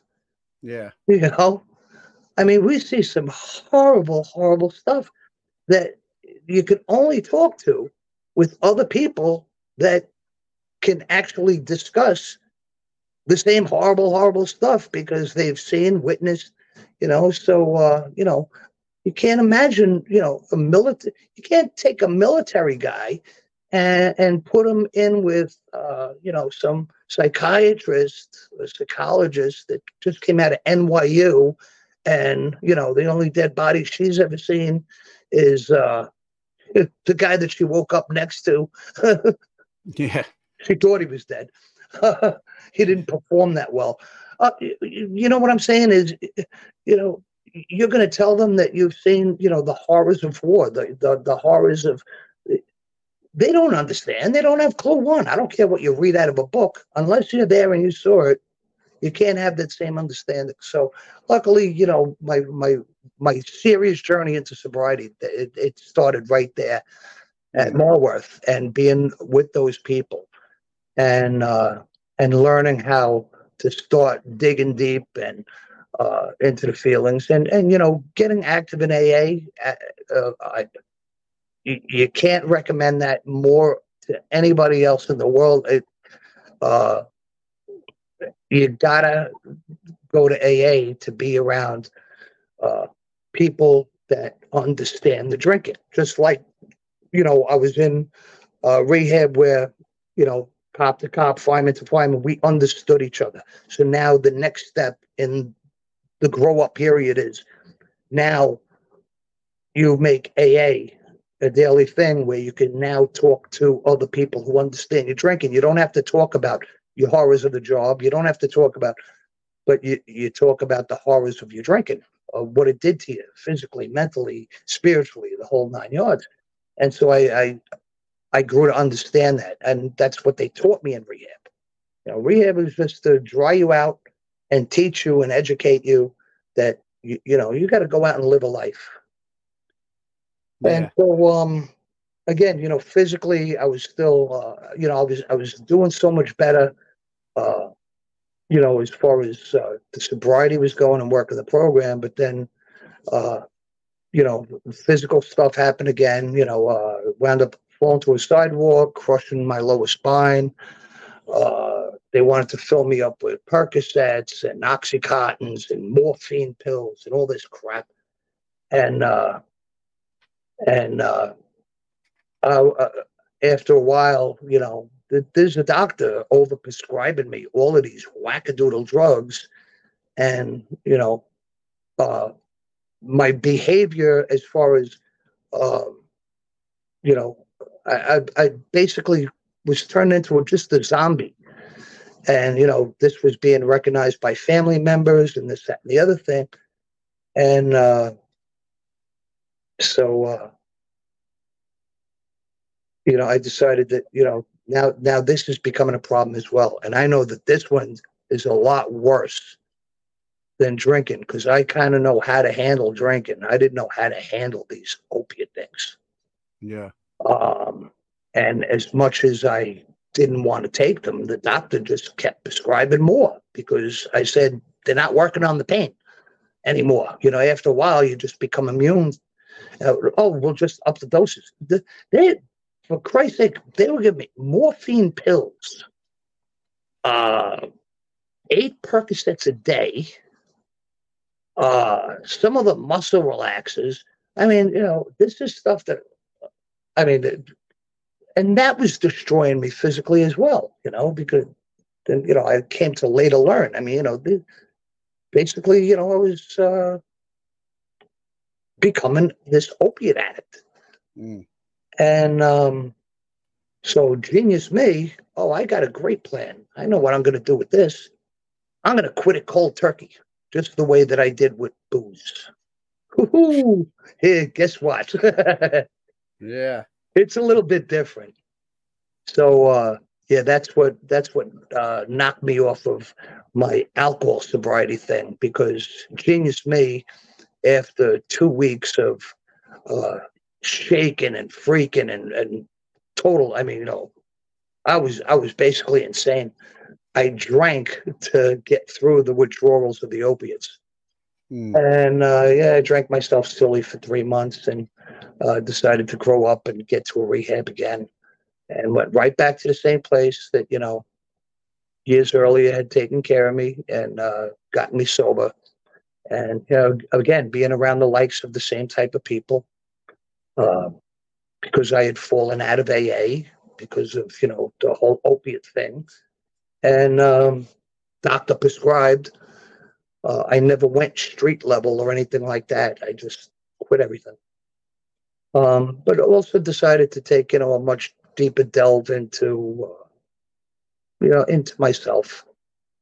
And, um, you know, at this point, I'm retired. And I was like, you know, what is it that I love that, uh, you know, I don't have in my life? Um, and I loved music. You know, I grew up. Uh, my dad was an opera singer. Um, besides Wall Street Dude, he was he was an opera singer. He was in major opera groups and taught me, you know, Philharmonic.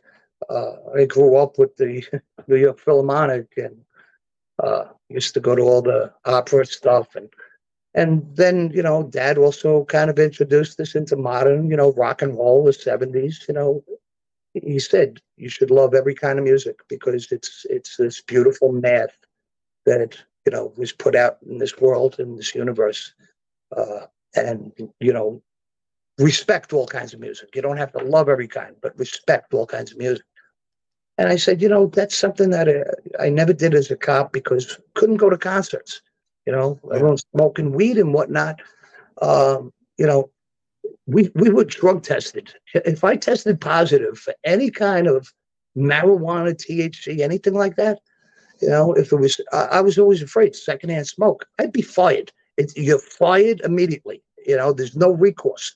You're fired. You, you can't say, oh, I was at the Grateful Dead show last night. It, it well, you shouldn't have went. You know, so I, I always avoided concerts. Uh, but then I said, yeah, I'm retired now. Uh, I said, I, you know, ev- all my friends still worked. I was by myself. I said, oh, fuck it. I'll just go by myself. What's going to stop me from going by myself? And Yeah. uh, first festival I went to, uh, 2012 Mayhem Festival.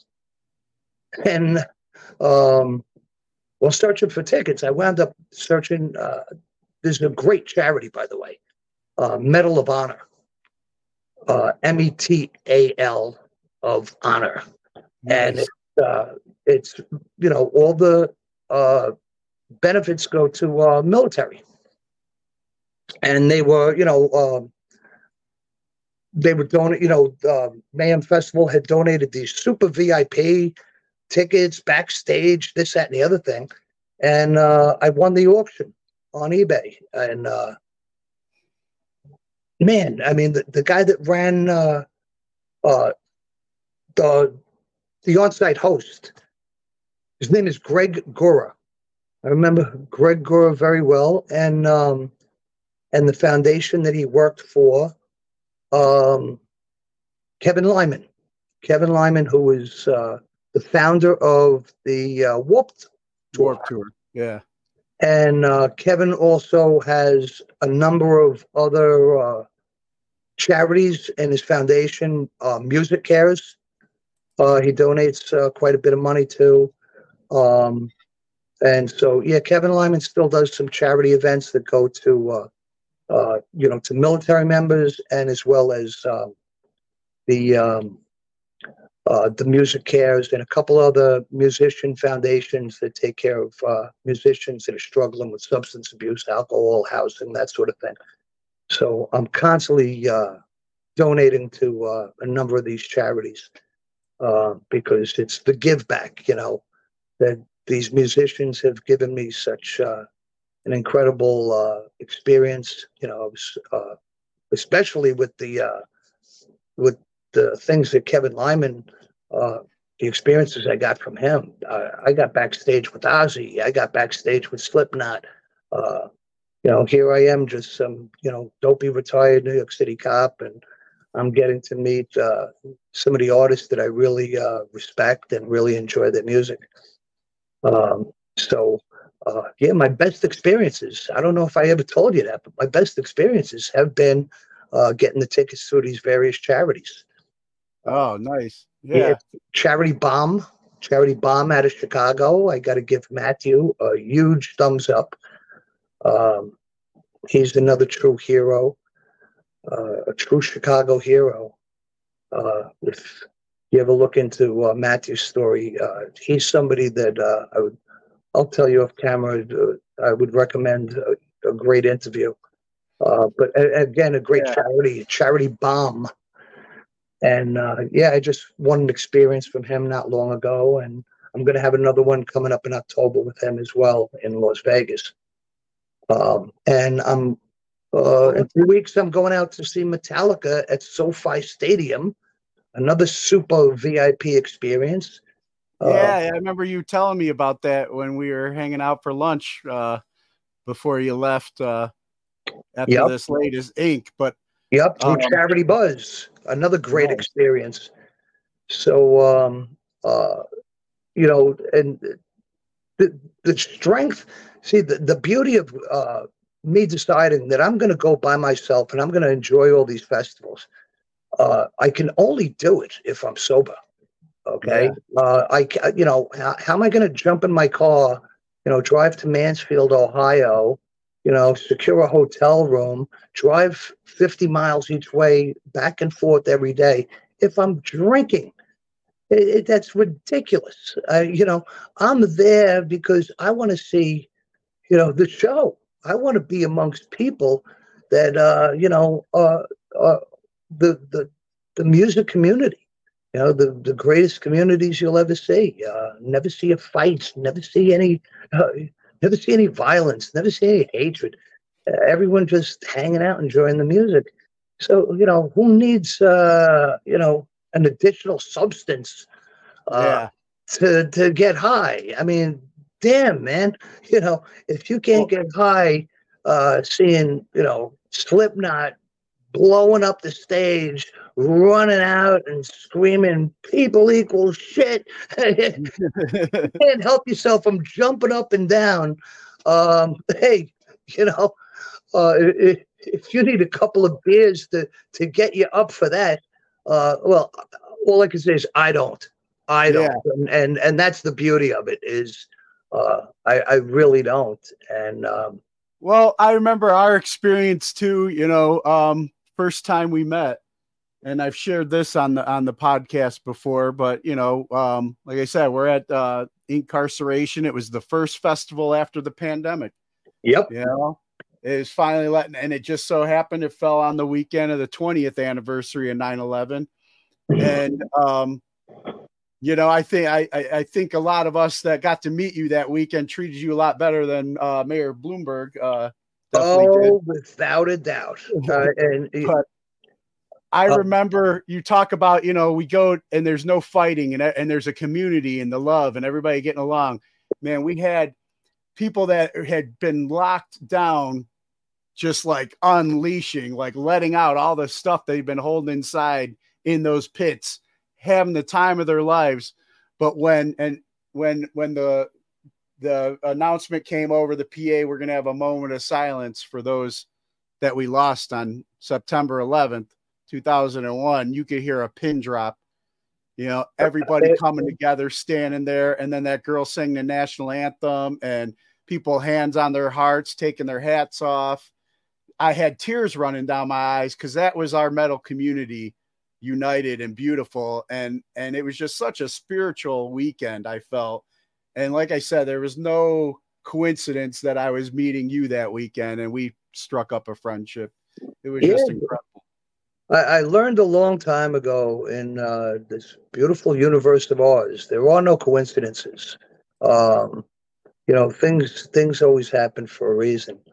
Um, you know, I, I I had told you that there was uh, uh, my greatest spiritual experience where you know when i almost drank um in 2009 i was sent home to die uh i was sent out of the hospital i was uh infected with mrsa internally in uh, i had it uh from a bad surgery uh mrsa in my spinal cord uh it was wrapped around my diaphragm it was all the way up to my neck so they they gave me you know six weeks at most to live because there's there's really no treatment for MRSA.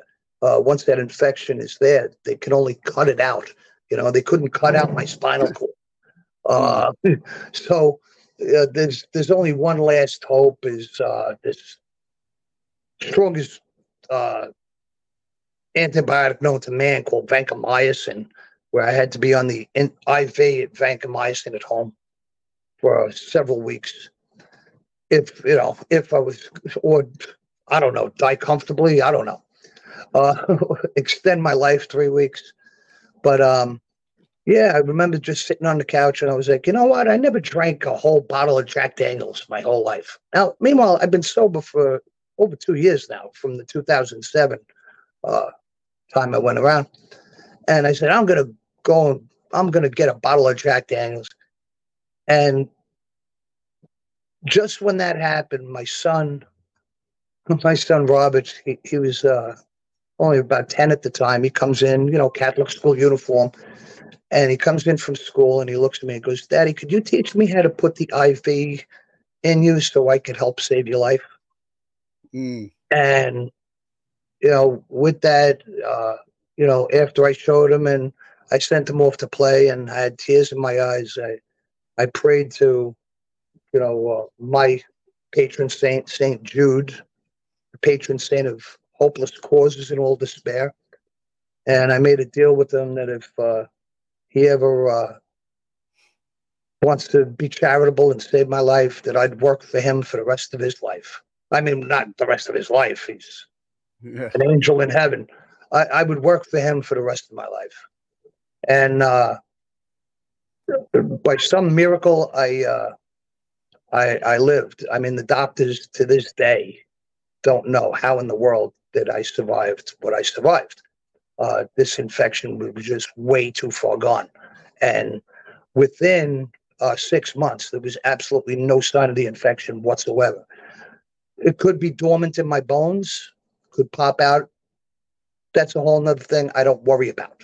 I don't care. I, you know, um, but yeah, since that, I, since making that deal with St. Jude, let me tell you something. uh, at least, I mean, guaranteed every week uh, that somebody crosses my path that just needs a little smile and a hello, or maybe needs just the help changing a tire, or just needs, you know, that woman in front of me in the grocery store that's eight dollars short, and before she has to put crap back, you know, I could say, "Oh, I think you dropped this ten dollar bill behind you," you know. I mean, just little little things, you know, nothing super major, but he's also uh, introduced me to some of the most wonderful people that I've ever met in my life. You know, where uh, we we help each other out, uh, helping other people out, and just by talking and just by uh, you know sharing experiences or just by laughing. You know, I, I love putting people to laugh because uh, somebody told me this a real long time ago, and it really stuck. Is when you're laughing, you cannot possibly have a dark thought in your mind. You know, and nobody ever thinks of that. But you know, next time you are laughing, there's you could be in you know a horrible mood or just thinking about you know uh, a friend's death or whatever. But in the middle of a laughter, be it a joke, something on TV, something made you laugh. There's no bad thoughts. There's, they, they don't connect to that part of the brain. So uh, laughter is a brief vacation from the darkness of your mind, is what I was told. And so if you're constantly laughing, well, then shit, you're not thinking about anything miserable. Right? Yeah. And so uh, I love, you know, sharing laughter. You know, I and that was something I picked up, you know, during my, you know, time in the military too. You know, maybe it's a little bit of dark humor too, but you know, Oh, yeah. whatever it was to get us through, you know, and make us forget for a little bit and get us through the the suck, you know. Yeah. It's like use it would use it as some people say deflection or whatever, and it becomes kind of like a you know uh, uh, uh, you know just a protection or something like that, you know. But it- I I I today I try not to avoid dealing with my my stuff. I still face it and deal with it, but it's all right to laugh along the way, you know.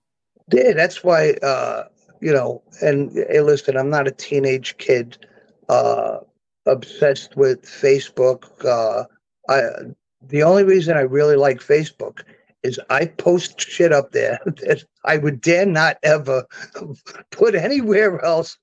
You know, I, I I'm sure you've seen some of the stuff I put on Facebook. Oh I- yeah, yeah. You know, I, I, I've never seen a, I've never seen a cop get arrested and put in Facebook jail so much. yeah, yeah. I've I, I've actually had three accounts on Facebook permanently banned and deleted. Permanently, you know, where I can't recover. I mean, on one account I had like eight thousand great photos and memes on, and uh, and all that stuff is lost. It's just completely lost. Uh, I had some real good stuff up there, but Oh yeah, you know, did. but but that's that's the dark humor stuff, you know. That uh, that's my laughter. That's my release, because you know, uh, dark thoughts just escape from my mind. You know, because I I look at a lot of these these funny meme things, and you know, the, the one I put up yesterday, and it was it was great. You know, it was. Uh, so a guy uh, gets thrown from the 18th floor of uh, of a nightclub, and you know he lands on the sidewalk, and you know, and the cop says to the other one, "Well, obviously he wasn't the bouncer." you know, and and then I just remembered, you know, the one of the first times I, you know, I I had uh, one of these jumpers of suicide in Manhattan. You know, as a rookie cop, and uh, you know, I had to secure the scene, and you know, waiting for the detectives. And the detective just looks at me. He goes, and he goes, you know, it wasn't the fall that killed him. And I'm just looking at this detective. He goes, it was the sudden stop. and he just walks past me, and I, and I just started laughing. Okay, now you you certainly wouldn't say it to the family member, but I mean, you know, that's that's that's how you know you treat things. I think this detective he just saw like the gloom on my face because it was the first time I saw somebody you know that had committed suicide and jumped off a building, and Yeah. um, you know, and um, And, you know, it's it's our therapy. You know. Yeah, yeah, and it, and it it- it worked because I laughed, you know, and and every time I kept thinking about what he said to me because he just said it with the straightest face in the world, you know. Yeah. um. Oh, that's that's another thing. I don't know if I ever I ever told you about that one. Um, which heartbreaking and could never be laughed at. Um, but I was uh, first cop on the scene when uh, Eric Clapton's son went out the window uh, back in 1990. I don't know if I ever told you about that one. No, Oh. I don't remember that one. Yeah, Eric Clapton's son uh, was three years old at the time, three or five. Uh, it was either three or five. Um, but uh, yeah, from I think it was the 53rd floor. And Eric Clapton was actually in in in London at the time, and you know the nanny um, was distracted briefly, and uh, the window was slightly open, and the kid was climbed up on a radiator or a couch arm, and you know just went out the window, and uh, Oh man. and uh, he landed on an adjoining roof of a parking garage, not on the sidewalk. Um, yeah, god awful. Um, and then a, a few years ago, um, I met Eric Clapton's nephew. Um, the 50th reunion of Cream. Uh, well, not reunion of Cream, the 50th anniversary of Cream and it was uh, Eric Clapton's nephew, because you know no longer you know a, a son, uh, Ginger Baker and Jack Bruce's sons in the band. and doing all of the Cream's first album, and it was wonderful. And you know, I got to talk to them after the fact, and then uh, talking to Eric Clapton's nephew, and I told him that uh, I was the first one, the first you know New York City cop that was over there. And he just grabbed me by the arm, and tears started welling up in his eyes. And I said, I said, I only bring this up to you because all I wanted to tell you was being the first person there. I wanted to assure any of the family members who ever had any doubt. I said, the child was treated with the utmost dignity, respect, kindness that could ever be given to a small angel who lost his life like that. And because, uh, you know, some evil paparazzi photographer took a picture of the child's body and it went on the front page of the New York Post. Oh, geez. I, I got in a lot of trouble for that.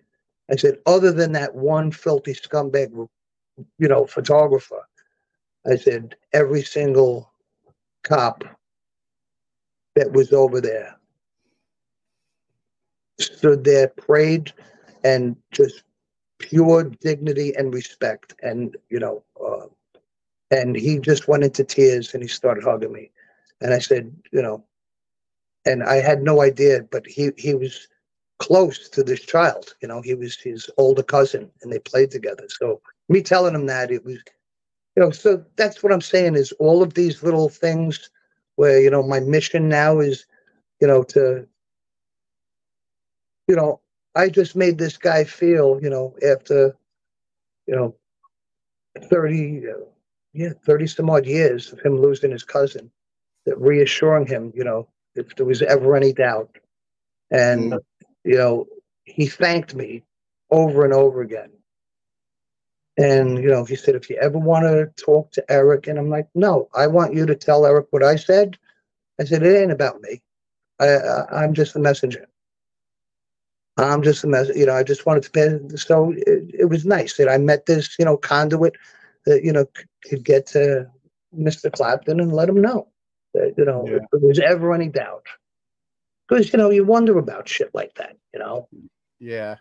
you know, because every once in a while, you know, you get these clowns, uh, you know, idiots. They put them on their friggin', they used to put them on Facebook, you know, EMTs and, uh, you know, taking pictures of patients and, you know, you don't do that, man. You know, uh, every human's a human, and, you know, dignity. So those doubts go in people's minds, you know, how is his body being treated? And, you know, uh, and it's understandable. So, yeah. so it's always cool that, you know, uh, I mean, what?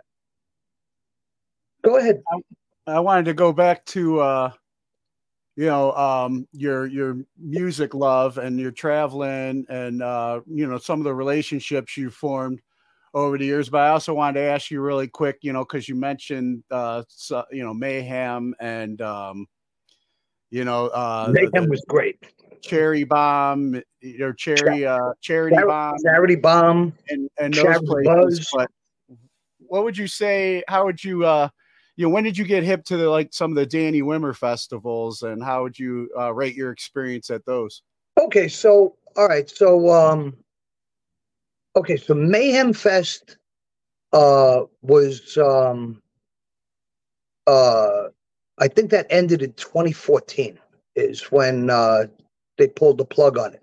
So I don't know who who ran uh I don't I really don't know who the producers were. You know, at that point, you know, I was just enjoying uh going to these things and uh you know, I knew uh some of the hosts, you know, the ground host, Greg Gora, who was a wonderful uh, host uh, that brought me around, introduced me to all the people backstage.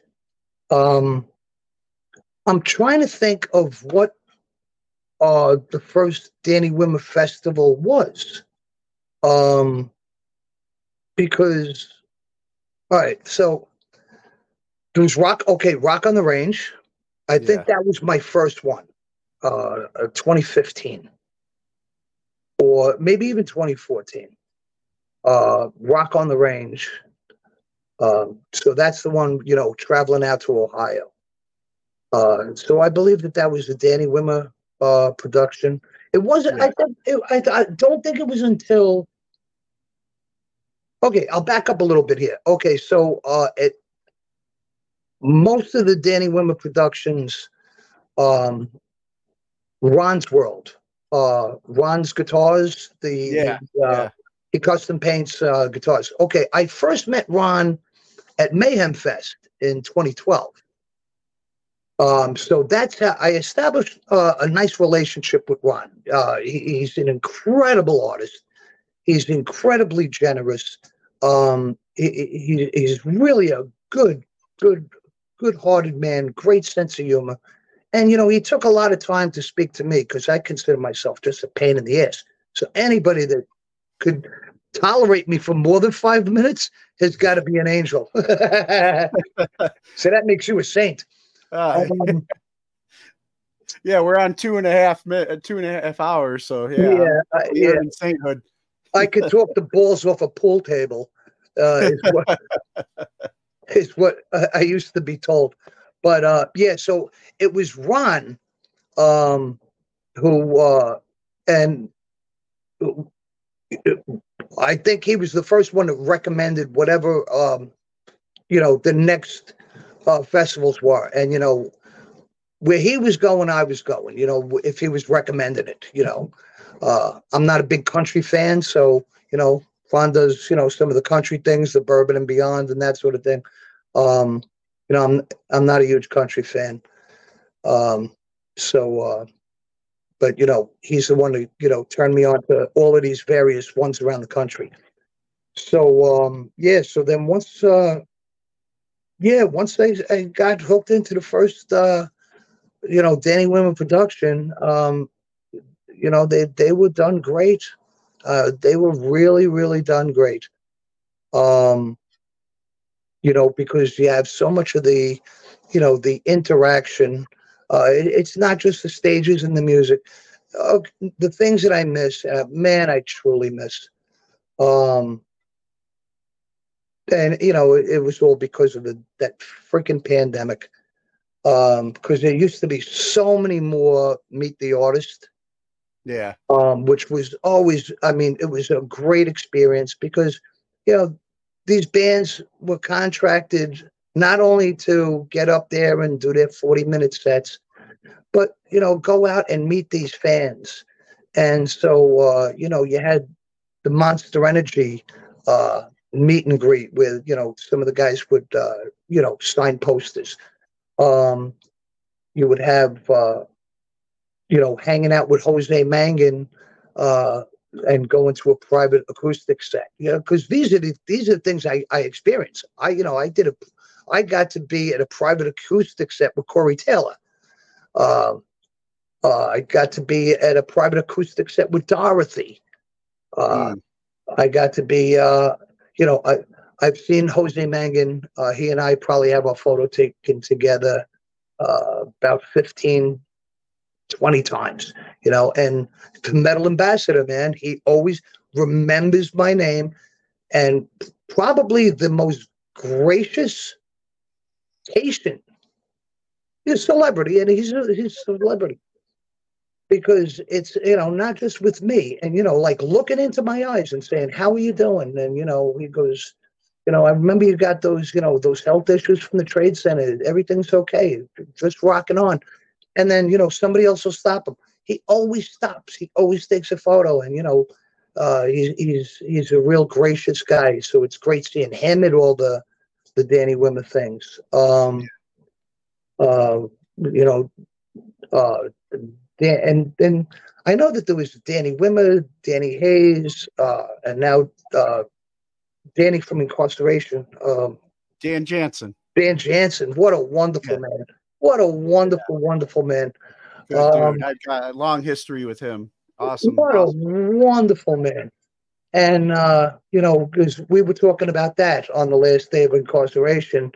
Um, I was I was talking with uh, Dan Jansen, and we we were up there, and uh, he was saying, you know, from day one, he he would ask, you know, from the first day that I ever met him, he actually said, "Would you recommend anything? Is there something missing here that you would recommend?" And you know, I could take into consideration. Oh yeah. Remember You know, we talked and- about that. and I was like, Yeah. well, who the hell am I? You know, I'm just the guy walking through the gate. And he goes, yeah, but you know, he goes, you're a friendly guy. He goes, you stop, you're chatting. He goes, I'm just curious what, you know, uh, what you think of the place and, you know, give us a review. You know, not an online review. He wanted to hear personal. Yeah. And I, you know, I made a few, uh, you know, suggestions, and the carry-on suggestion. Oh, you'll love. Uh, I don't know if we ever discussed this, but the the Kevin Lyman Warped Tour used to have an AA tent. Okay, it was called the water tent or the balloon tent, and there would Yeah, just be a white tent off in the distance with yellow balloons hanging up from it, and it was called the water tent because it had coolers of cold water, and basically it was the secret meeting place of people in recovery. And I said, "What a brilliant idea!" You know, um, because you know I was in recovery. yeah. And I, a lot of my friends would say, "How could you go to those concerts and and not drink?" I said, "Well, I, I af, after my first couple of festivals, I used to say, "How the hell did I ever function at a festival if I did drink?" Yeah, you know? exactly. Yeah. Me too. Yeah, Yeah, I remember I was with you there when we were talking to Dan and mentioning about the sober tent because that was the 20 year anniversary. That was when we met too. Yeah, Yeah. and and I said, listen, it, it's just so simple. It's just a tent. I said it costs you nothing. I said reach out to local AA groups and say, hey, we'll give you a free three day pass if you come in, man the tent, do three meetings a day, and you know, and just have a good place to hang and chill with people in recovery. I said, who wouldn't jump on that as a as a AA service? You know, I said, Yep.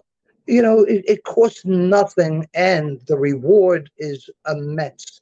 Because if you could stop one single person, you know, from from you know completely relapsing, and not talking just alcohol. There's people that had you know serious drug issues that are you know in in in a fragile state of recovery. Um, you know what a great place for them to run to escape to. You know that uh, they may uh, be having a real hard time. You know this song reminds them of you know, uh, you know, losing a loved one, and now they want to feel like getting high. No, run to that tent over there. You know, get rescued. And so uh, it's so simple, and so such a great thing. You know, and uh, you know, give them some free water.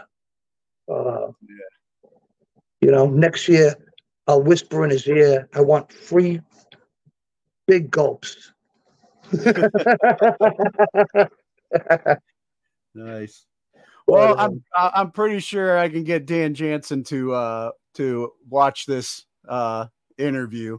You know, he's he's a, he's a wonderful man. He really is. Um, yeah, real good, real good dude. when when somebody you know and it's it's very important very important thing uh i learned this as a cop you know um when somebody talks to you if they're looking straight into your eyes unless they're a really good fucking liar uh when they're you know looking straight into your eyes and you're looking straight back into their eyes you know when they're being sincere and you know from day one the man just you know reeked of sincerity. You know, he he he really wanted to know, you know, what do you think?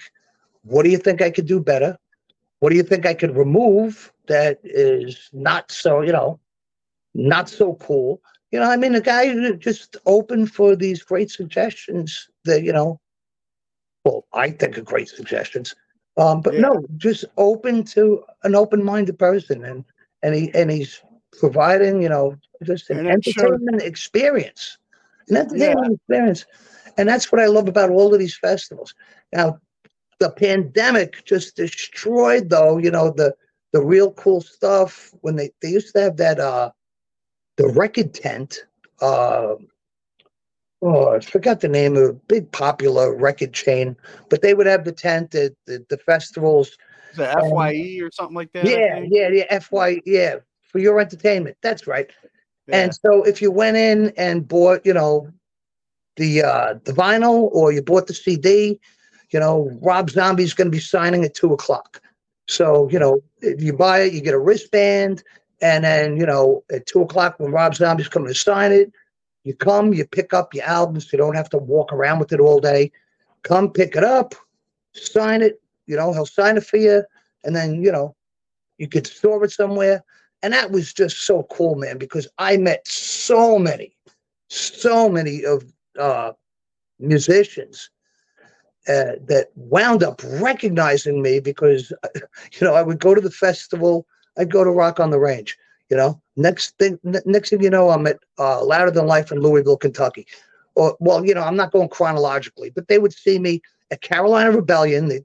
Rock, welcome to Rockville, Carolina Rebellion. Rock on the Range, louder than life, and they're like, "You again?"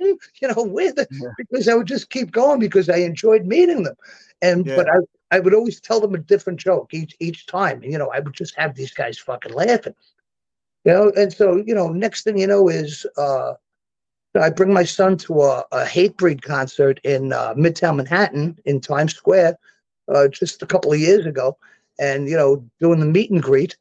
this is right after the pandemic, you know, so first time meet and greet. And my son never been to a rock concert in his life, you know, him and his girlfriend. And uh I kept moving to the back of the line, kept moving to the back of the line. He's like, he's like, Dad, what are you doing? He goes, we, we would have been done by now. I says, No, you when you do the meet and greet, you always stand at the very back. He's like, Why?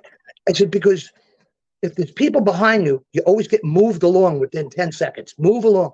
If you're the last in line, you could at least have about 30 seconds chatting with the band or whatever. So they start laughing. They say, You know, a scam for everything, right? That. but by the time we get up to the table, the guys from Hatebreed jump up. They're like, Holy shit, look at this. TK is here. They come running from around the table, and this this shocked me. They're throwing their arms around me, you know. hey, look, it's TK.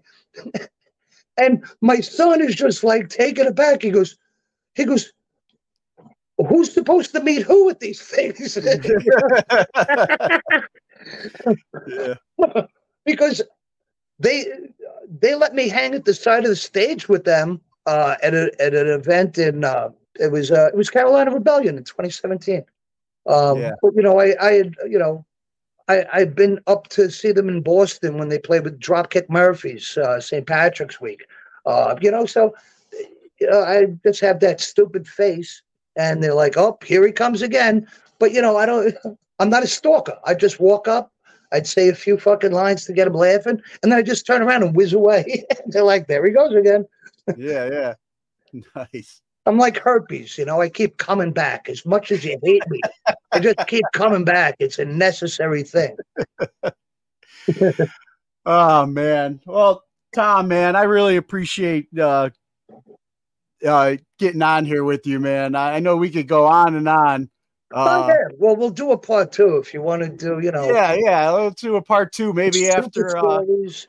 Uh, after Louder in Life or something. We'll have uh have a little bit more stories or something to to share. I mean, I still have a bunch of things on here, but uh the day's getting getting going, man, and I need to to get get to it. Um, but uh I drank two of these. Okay, during during our, our little sit down, and I haven't hit the bathroom yet once. Oh man, good for you, man. I, I I peed in a in a Gatorade bottle under the table while I was talking to you. So, but hey, man, always good good talking with you. Always good to see you. We'll we'll we'll be keeping in touch. Hopefully, connect it louder. Uh, yes, I'm I'm hoping to get out there. I didn't get my tickets yet uh, because I I got to Yeah, move. I. I've got a move coming up, so Yeah. um, I'm I'm hoping. I I already I got an email from uh, Danny Wimmer's uh, Enterprises this morning that I'm a winner of uh, a pre-party the day before Louder at that uh, amusement park next door. Oh, um, nice. but I didn't uh I didn't schedule anything to get out there yet uh because this Metallica thing came up in between. Um, but you know, I'll, I'll uh, come hell or high water. I've always made it to every festival, no matter what. You know, Yeah. so I will figure something out, and I will get my ass out there. Sounds good. We both because- will, man. Yeah, because you know it'll be a good decompression after I, I move into my new apartment and uh, everything gets squared away. And it's uh, it's the last festival of the year, right? So I got to make an appearance. Exactly. So, All right, buddy. Well, I'm gonna sign us off here, but uh, we'll, we'll right. definitely keep in touch. best to you and your family. Uh, it was a pleasure meeting them at uh, Sonic Temple, and uh, and again at Inkcarceration. Uh, you got a wonderful family there, Bill. Uh, you got good friends, good people, and uh, glad to be part of that little circle. It's a lot of fun. So I really Yeah. appreciate it, brother. Thank you. Thank you, my friend. You too. You take care. All right, all the best.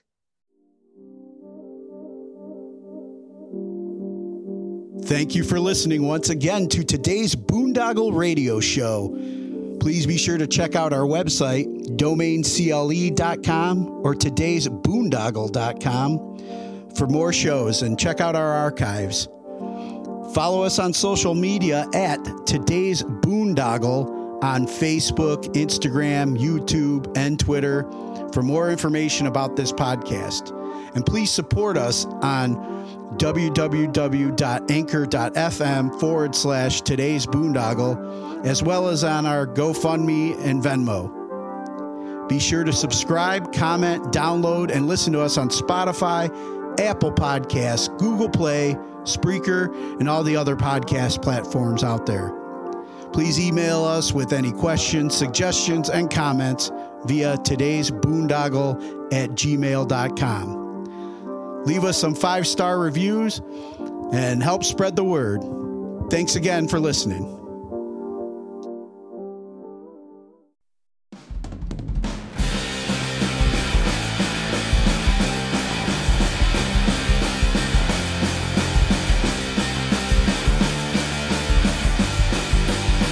You for tuning into this week's Today's Boondoggle.